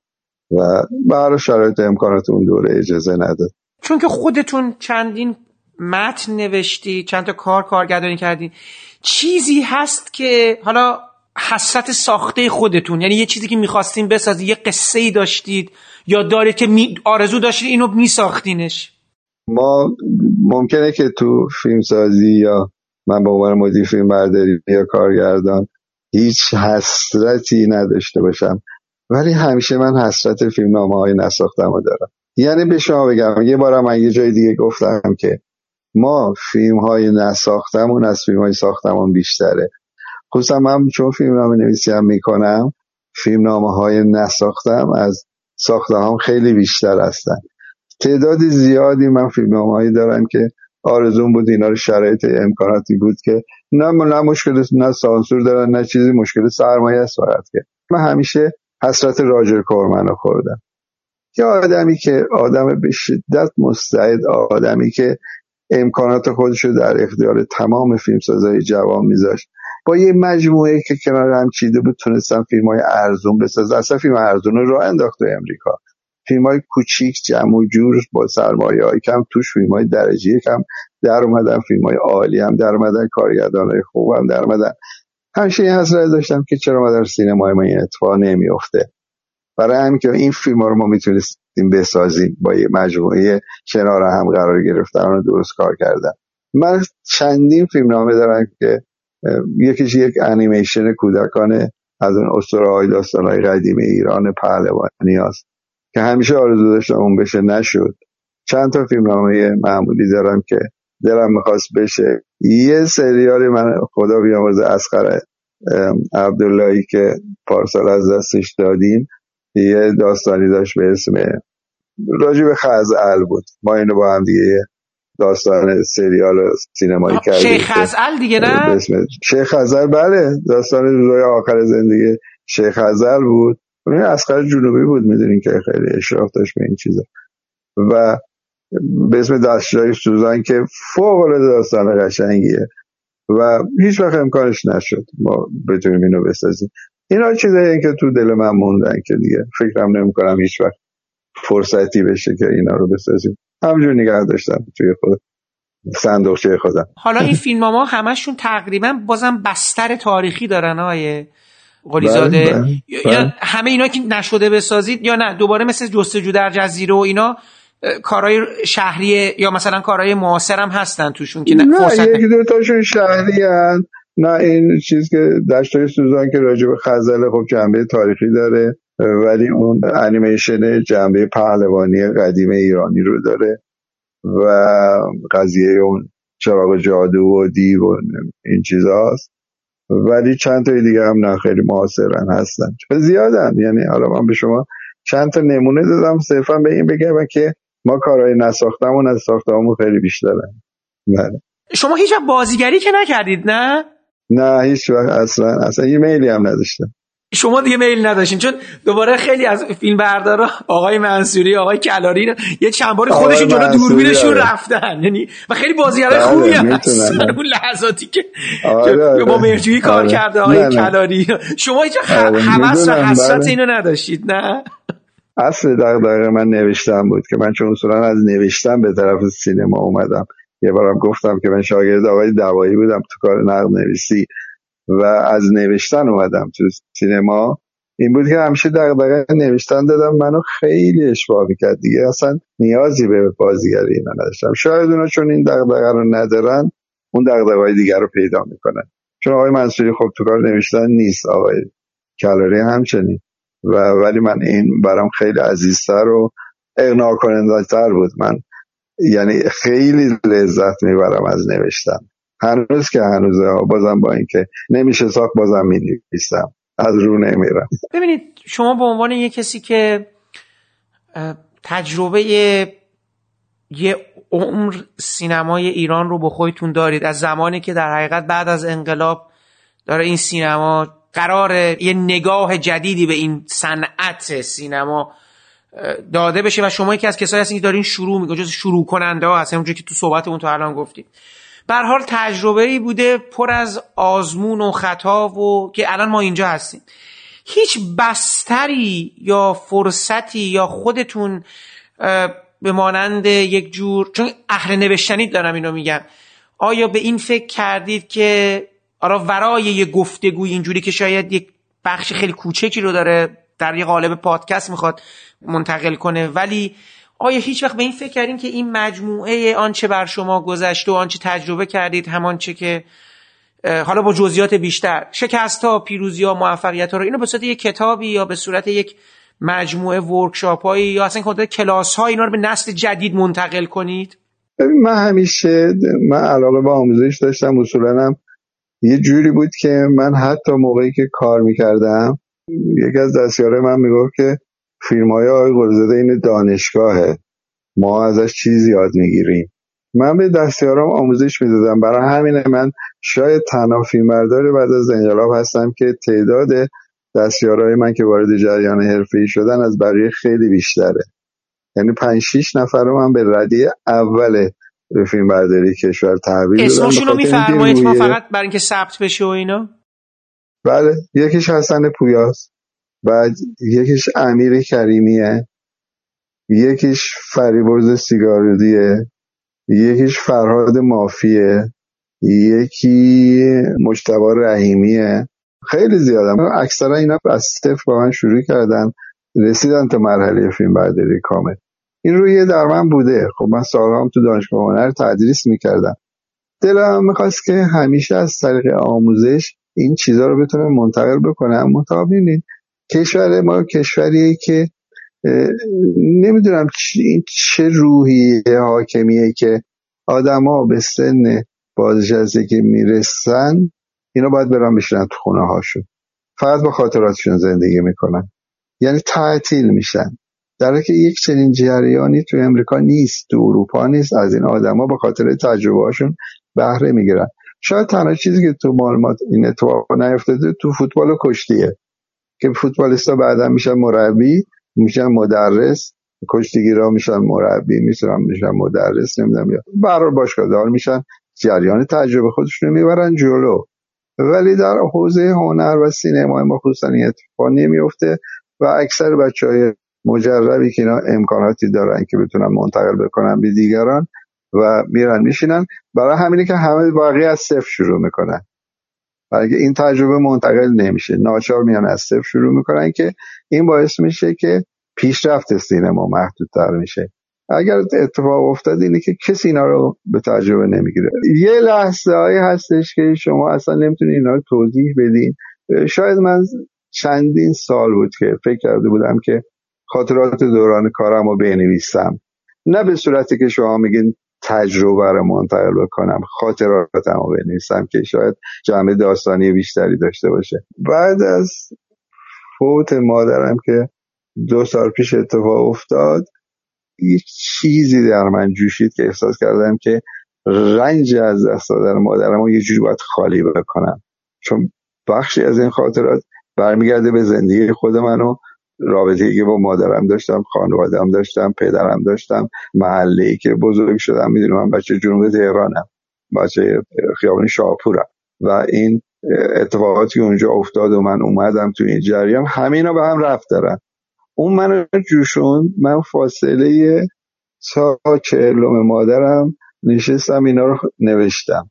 و این تبدیل شد به یه مجموعه 120 صفحه ای که الان منتظرم که یه جایی, یه جایی بشه اینو یا چاپ کرد یا یه جایی گذاشت نمی‌دونم چی کار باید کرد. نه کسی برای اینا سرمایه می‌ذاره چون ارزش ادبی اینا ندارن که ارزش خاطرهایی دارن. که البته من دادم آقای تورانی خوند خیلی هم کامنت خوبی برام گذاشت که گفت یه جایش اصلا من داشتم کلیپ می‌دیدم این چیزی که تو نوشتی خیلی خوبه. بود دادم اسخر عبداللهی هم خوند که دیگه عمری نداشت که کاری بکنه براش. حالا همجور مونده. من این کاری کردم. این کاری کردم. حداقل اونی که اونو نوشتم که یه جایی بتونم بالاخره یه روزی که کسی می‌خونه. حالا ما نباشیم. یه بالاخره یه کسی یه همتی می‌کنه شاید یه جایی خونده بشه. حالا در فکرم که یه کاری بکنم. در این سالها رابطتون رو با سینمای جهان هم که قطع نکردین. چون متوجه هم دارین سریال های تلویزیونی مثل هم می‌بینید. همچنان پیگیرانه دارین تعقیب می‌کنید همه چی رو.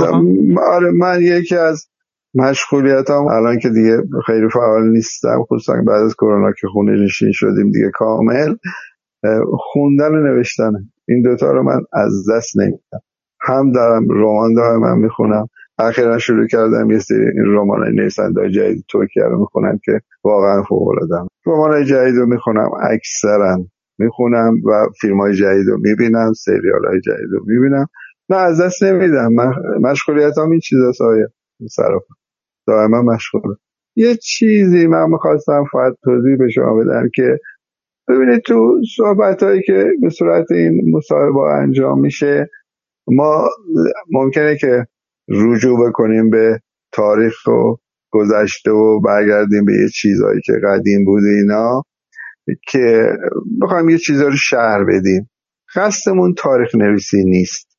تاریخ نویس هم حتی قضاوت های خودشون رو می‌کنن. که بعدها دیگران ممکنه خورده بگیرن. من در این مجموعه که برای شما توضیح دادم ممکنه یه چیزایی رو راجع به کسایی یک چیزایی نظراتی داده باشم که دیگران اصلا باهاش توافقی نداشته باشن ولی اینا نظرات من بوده.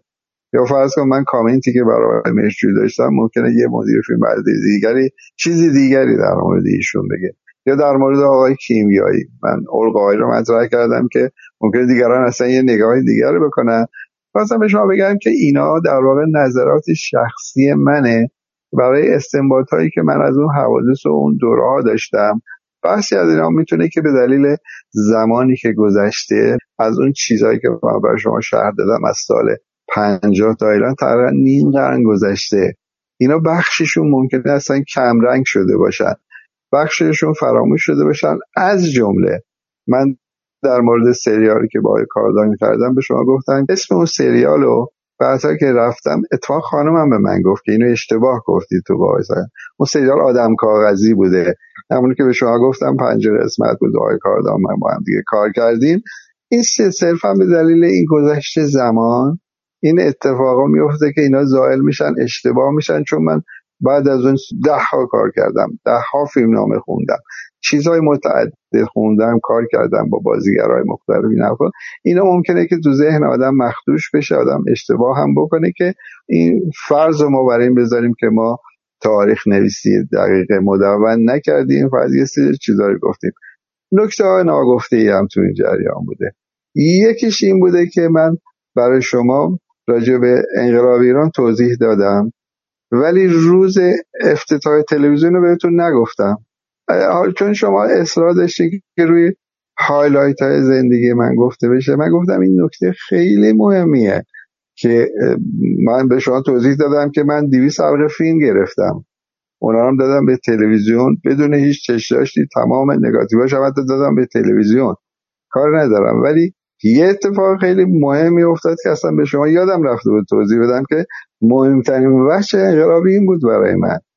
که ما روزی که 22 بهمن انقلاب پیروز شد ساعت چهار بعد از ظهرش که صبحش که تمام اون اتفاق افتاد دوستای خانم زنگ زدن که ساعت نزدیک چهار و پنج بعد از ظهر قرار تلویزیون تخلیه بشه. یعنی که نیروهایی که از دوره قبلی بودن اون تو بوده نیروهای نظامی تخلیه بشه تلویزیون تحویل داده بشه. همون روز من با خانمم قرار گذاشتم که بریم با گفتن که می‌خوایم هممون جمع شیم توی اون خیابون سربالای می‌رفت به طرف سیزده تباره یادتون باشه رفته باشین شما اونجا. اونجا قرار جمع بشن که این اتفاق بیفته که همه شاهده خیابون الوند رو میفرمایید سربالایی رو؟ نه نه اون که اون شبکه دوم بود. شبکه تلویزیون اصلی ما سازمان تلویزیون که اون سربالایی روبروی چیز بود سورنتو و اینا که می‌رفت بالا مس الان مسجد بلا شده تو خیابان پهلوی سابق اون سربالایی می‌گفتن سیزده طبقه که ساختمون اصلی تلویزیون قطبی ساخته بود اونجا. قرار بود جمشن اونجا. اتفاقا اون روزی بود که منم سرما خورده بودم گردرد شدیدی داشتم. یه خودم تب داشتم. صبحش هم قرار بود من برم همون باز همون آخرین روزهای انقلاب بود دیگه. پیروزی انقلاب بود قرار یه سر فیلم بگیریم اینا. عصرش رفتم اونجا. ساعت نزدیک چهار پنج بعد بود. من رسیدم اونجا آقای حمیدی و خانومش با خانم آقای گنجوی که خانم گلی افسر باشن که ایشون کارگردان تلویزیونی بودن قبل از انقلاب خانم آقای گنجوی. خانم هم که تدوینگر بود خانم آقای حمیدی هم که همکلاس و تدوینگر فیلم بودن خانم شفایی. اینا اونجا واسطه بودن. من رستم رفتم کنار اینا واسطدم گفتن که ساعت پنج قراره که یه سری تانک گذاشته بودن تو تلویزیون اینا بیان برن که تلویزیون تحویل داده بشه به گروه انقلابی. ما واسطه بودیم. اون دوره یه گروهی از بچه های به انقلابی تلویزیون درست شده بودن. بهشون می‌گفتن هیئت مؤسسان. حالا نمی‌دونم چرا این اسم گذاشته بودن که چند نفر تو اونا بودن. یکیش هم عجیل داریش بود. یادم باشه. بعد مرحوم شهنواز بود و چند تا از بچه های تلویزیون. ما اونجا واسطه بودیم. این تانکا شروع کردن. از بالا دونه دونه اومدن شروع کردن حرکت کردن برن پایین. اینا که می اومدن بچه ها کف می زدن قبلش هم که گفتن که یه سری از بچه های فدایان خلق روبروی تلویزیون یه همون سال سیزده طبقه روبروش یه رستوران و فروشگاهی بود که بالای اون گفتن که بچه های فدایان خلق مسلح اونجا وستادن که اگر تیراندازی شد اینا بتونن حمایت کنن. این هم به ما گفت. در واقع اون هم اونجا بود. بعد این تانک اومدن رفتن که یادم میاد توی یکی از اینام خانم منیر شاهین که اون موقع منشی آقای گرگین بود. بعدها رفت منشی خانه سینما شدی شد. خانم منیر شاهین روی یک از این تانکا نشسته بود با یه گل سرخ دستش. این تانکا اومدن رفتن تا پایین و دونه دونه تخلیه شد. همه بعدش چند تا جیپ و تمام نیروهای نظامی دوره شاه که اونجا بودن تلویزیون تخلیه کردن. یه سری از این بچه ها همون هیئت مؤسسان حجری داریش و یه دیگه دو نفر دیگه هم, هم از این کلاخودای نظامی دستشون بود یه یوزی هم دستشون بود. حجری داریش هم اصلا این به قیافش نمی اومد که کلاه خود سرش باشه و با این قیافه شما ببینینش. یوزی دستش من تصور این که حجیر داریوش دستش تفنگ باشه اسلحه باشه برای من جالب هستن خیلی خیلی اصلا یعنی سوراله. اینا یکیشون اومد طرف ما آقای حمیدی رو میشناخت. آقای حمیدی هم یکی از معاونان آقای مهندس مکانیک معاون فنی آقای قطبی بود. ایشون معاونمون بود. مهندس فنی بود. گفت که آقای حمیدی الان تلویزیون تخلیه شده. ما باید این استودیو رو را بندازیم. شما بیاین که با یک تا از این بچه ها برین که قراره که اولین پیام پیروزی انقلاب و پیام آی خمینی رو از اونجا قرار پخش بکنیم.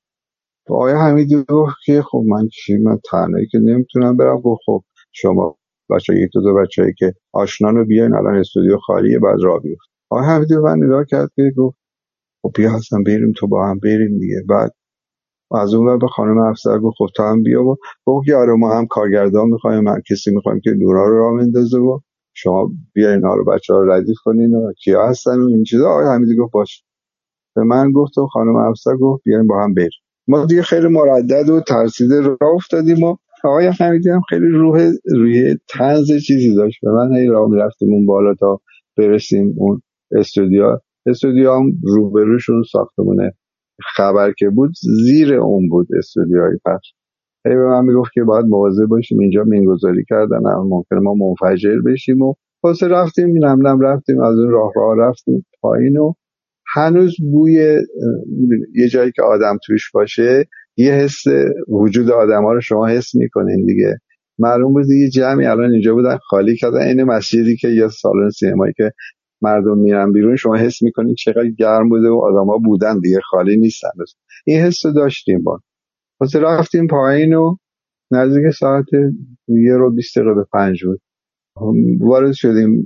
من نورا رو روشن کردم آقای حمیدی نودال رو انداخت و خانم افسر سیستم سویچینگ دستگاه کارگردانی که اونجا بودن و ما این دونه دونه اینا راه انداختیم و بعد هی هم ستایی نشسته بودیم منتظر بودیم. موقع ما فقط اسلاید پخش می‌کردیم و از این موسیقی انقلابی. یه سری اونجا بود و شروع کردن آقای از صبح هم همین چیزا رو داشت تلویزیون. یعنی از روز قبلش تلویزیون تقریبا همینا رو داشت پخش می‌کرد. ما اینا رو ادامه دادیم و نزدیک ساعت پنج شد دیدیم یک دو نفر اومدن و به تکاپو بود که قراری که آقای طالقانی بیاد که اولین پیام آقای خمینی رو بخونه. ما منتظر بودیم و بعد گفتن که یک نفر دیگه میاد اول آقای حسینی میاد علی حسینی. اگه یادتون بیاد یه پسر خوش بود که گوینده تلویزیون بود و خیلی هم پسر خوشتیپ و رو گفتن که او قرار بیاد اولین پیام انقلاب بده. ما منتظر شدیم و علی حسینی اومد و نشست و ما آمادش کردیم. بعد علی حسینی اون پیام خون یادتون با... نه ندیدین شما ندیدم دیگه. من اینکه تصاویر آرشیوی باشه دیگه بشه اون تصویر رو پیدا کرد و بله هستش. بله هست. الان تو یوتیوب هست این همش. اگه بزنیم می‌بینید و امروز به همت مردم و در اوج خروش ملت توانستند به خانه خود راه یابند.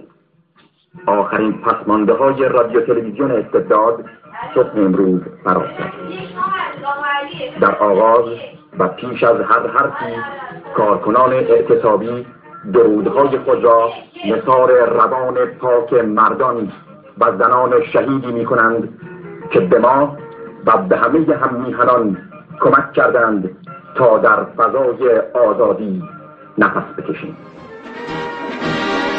اجازه می‌خوام که قبل از اینکه به پخش پیام ایشون برسیم که حتما به دیگر همشهریان اطلاع خواهید داد که ایشون تا لحظات دیگر پیامشون رو قرائت می‌کنن. یکی دو پیام خیلی فوری اورژانس رو و اورژانس رو من خدمت شما عرض کنم.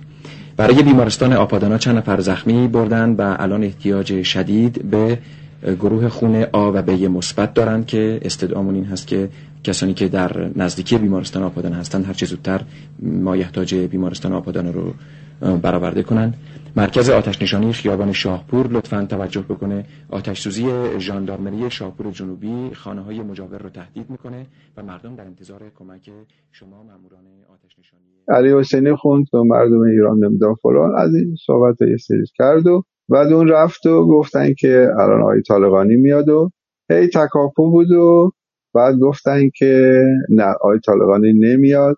آیت الله موسوی اردبیلی میاد یه واسه بعد دیدیم ایشون اومدن و ما آمده کردیم و ایشون پیام آقای خمینی رو خوندن و یه هفتش ده دقیقه بود. باز ایشون رفتن و ما تا نزدیک شد ساعت شیش شیش و نیم که هفت اون موقع خبر بود. رسیدیم به هفت که گفتن که خبر میاد. حالا قبلش هم دوباره یه سری آدم های دیگری داشتن هی می اومدن که مثلا من اون موقع قدسزاده رو نمیشناختم. بعدها فهمیدم که یک از اونا قدسزاده بوده. چند نفری که اونجا ما خیلی ها رو نمیشناختیم دیگه اون موقع هنوز. و اینا می اومدن می‌رفتن و ما اصلا نمی‌دونستیم کیا هستن. خانم مریم رضایی گوینده خبر بود که اون اومد و نشست اولین خبرهای اون سال گفت و که بعد دیگه ما شروع کردیم بعدش بعد از خبر همینجور باز داشتیم اصرار می‌رفتیم و من خیلی هم حالم بد بود. و آیا همیدی ساعت نه بود به من. گفتش که دیگه خبری نیستش که قرار اتفاق بیفته. تو هم با این حالت بیا برو دیگه. اصلا دیگه کاری نداریم. دیگه همیشه اسلایدا هست که گلی داره. میگه تا بگیم که دیگه تعطیل کنیم بریم. دیگه من همون ساعت نه بود که راه افتادم اومدم. و این تو ذهن من بود. اینا جزئیات تو خاطراتم نوشتم که من اون روزی که از این تلویزیون من رفتم اون آجورا و دیوارا و همه این چیزای تلویزیون برای من خب یه خاطره ای بود دیگه. همون ساختمان خبر مجموعه اینا تو ذهن من بودن. همش داشتم فکر من با چه شرایطی اومدم برگشتم. من اخراجی تلویزیون بودم قرار نبود پیام اول انقلاب رو من پخش کنم. این برای من میشه یه کارنامه مهم یه لحظه مهم تاریخ این مملکت رو من ثبت کردم در واقع. و این موند. حالا یه نکته دیگه ای که این که بعضا من دیدم که ما این انقلاب کردیم ازش ما هیچ کدوم ما از این انقلاب نه باجی گرفتیم نه بهره بردیم. ولی یادمه کسایی که کنار ماشین آقای خمینی اومدن بالاش نشستن اونا حمایت کردن رانندگیشو کردن. بعدها شدن آقای رفیق دوست. بزرگترین چی میگن صاحب ملک و املاک این مملکت. اون یکی شد نمی‌دونم آقای فلان وزیر شد. اون یکی. همه اینا بهره گرفتن. ولی ماها این خدمات کردیم اینا تو خاطرات ما موند ولی هیچ کدوم ما از این موضوع واقعا بهره چیزی نگرفتیم. چون واقعا این انقلاب با صداقت می‌خواستیم برای شرایط بهبود مملکتمون رسیدن به شرایط خوبی. ما می‌خواستیم کمکش کنیم. همونجور که فیلم گرفتیم دادیم به آرشیو تلویزیون. یا فعال بودیم یا هر چی که بود خواستیم بهش خدمت کنیم. بعضش هم که در خدمت سینماش قرار گرفتیم. با سلامت و صداقت کار کردیم. باز از این رانتا استفاده نکردیم. یک دونه اضافه نگرفتیم جز سهم طبیعیمون و تبدیل شدیم به آدمایی که فقط می‌تونیم بگیم خدمتگزارین انقلاب و مردم بودیم و کارم رو کردیم یه چیزی نکته مهم اینه که با وجدان راحت داریم زندگی می‌کنیم. یعنی من اصلا آقای صرف احساس می‌کنم که نه به انقلاب بدهکارم نه از انقلاب طلب دارم نه به این مملکت بدهکارم نه ازش طلب دارم.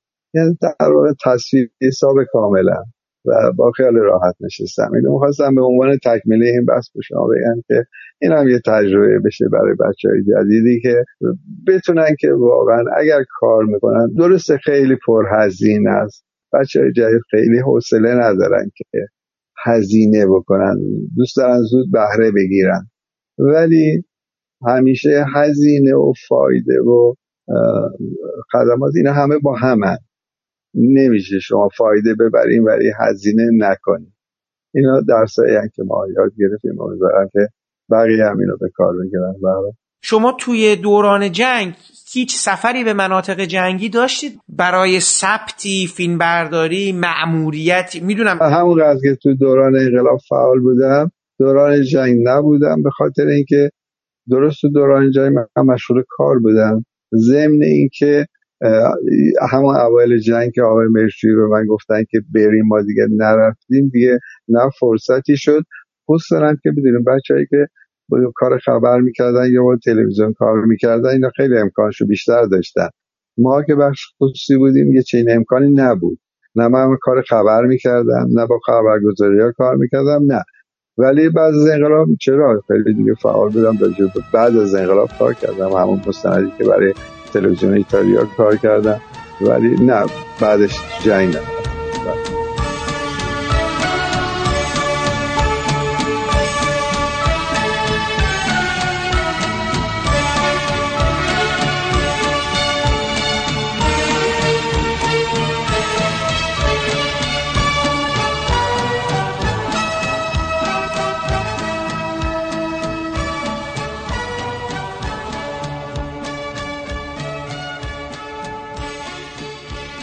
این پادکست هم همینجا به پایان می‌رسه و من امیدوارم بخش پایانی صحبت های آقای حسن قلیزاده درباره مدیریت فیلمبرداری برخی از آثار سینمای ایران و همچنین مقوله فیلمبرداری برای شما مفید و شنیدنی بوده باشه. پیش از خدافزی باید از زحمات آقای محمد شکیبا که تدوین این پادکست رو به عهده داشتن تشکر کنم و برای رعایت نصف نیمه حق معلف از قطعات موسیقی استفاده شده در این پادکست نام ببرم. موسیقی عنوانبندی با نام رقص گدایی از ساخته های گروه کلزماتیکس هست و برگرفته شده از آلبوم موسیقی جنزده. باقی قطعات عبارتند از بخشهایی از گفتگوهای فیلم خانه خلوت نوشته اسقر عبداللهی و حسن قلیزاده با اجرای عزت الله انتظامی، علیرضا اسانلو، فاطمه گودرزی، جهانگیر فروهر و نیکو خردمند. بخشهایی از موسیقی متن فیلم خانه خلوت ساخته محمد رضا علی قلی بخشهایی از گفتگوهای فیلم آپارتمان شماره 13 نوشته یدالله سمدی با اجرای علیرضا خمسه، جمشید اسماعیل خانی، کتایون ریاهی، مرتزا زرابی، فاطمه دانشزاد، سیروس گرجستانی و ابراهیم آبادی.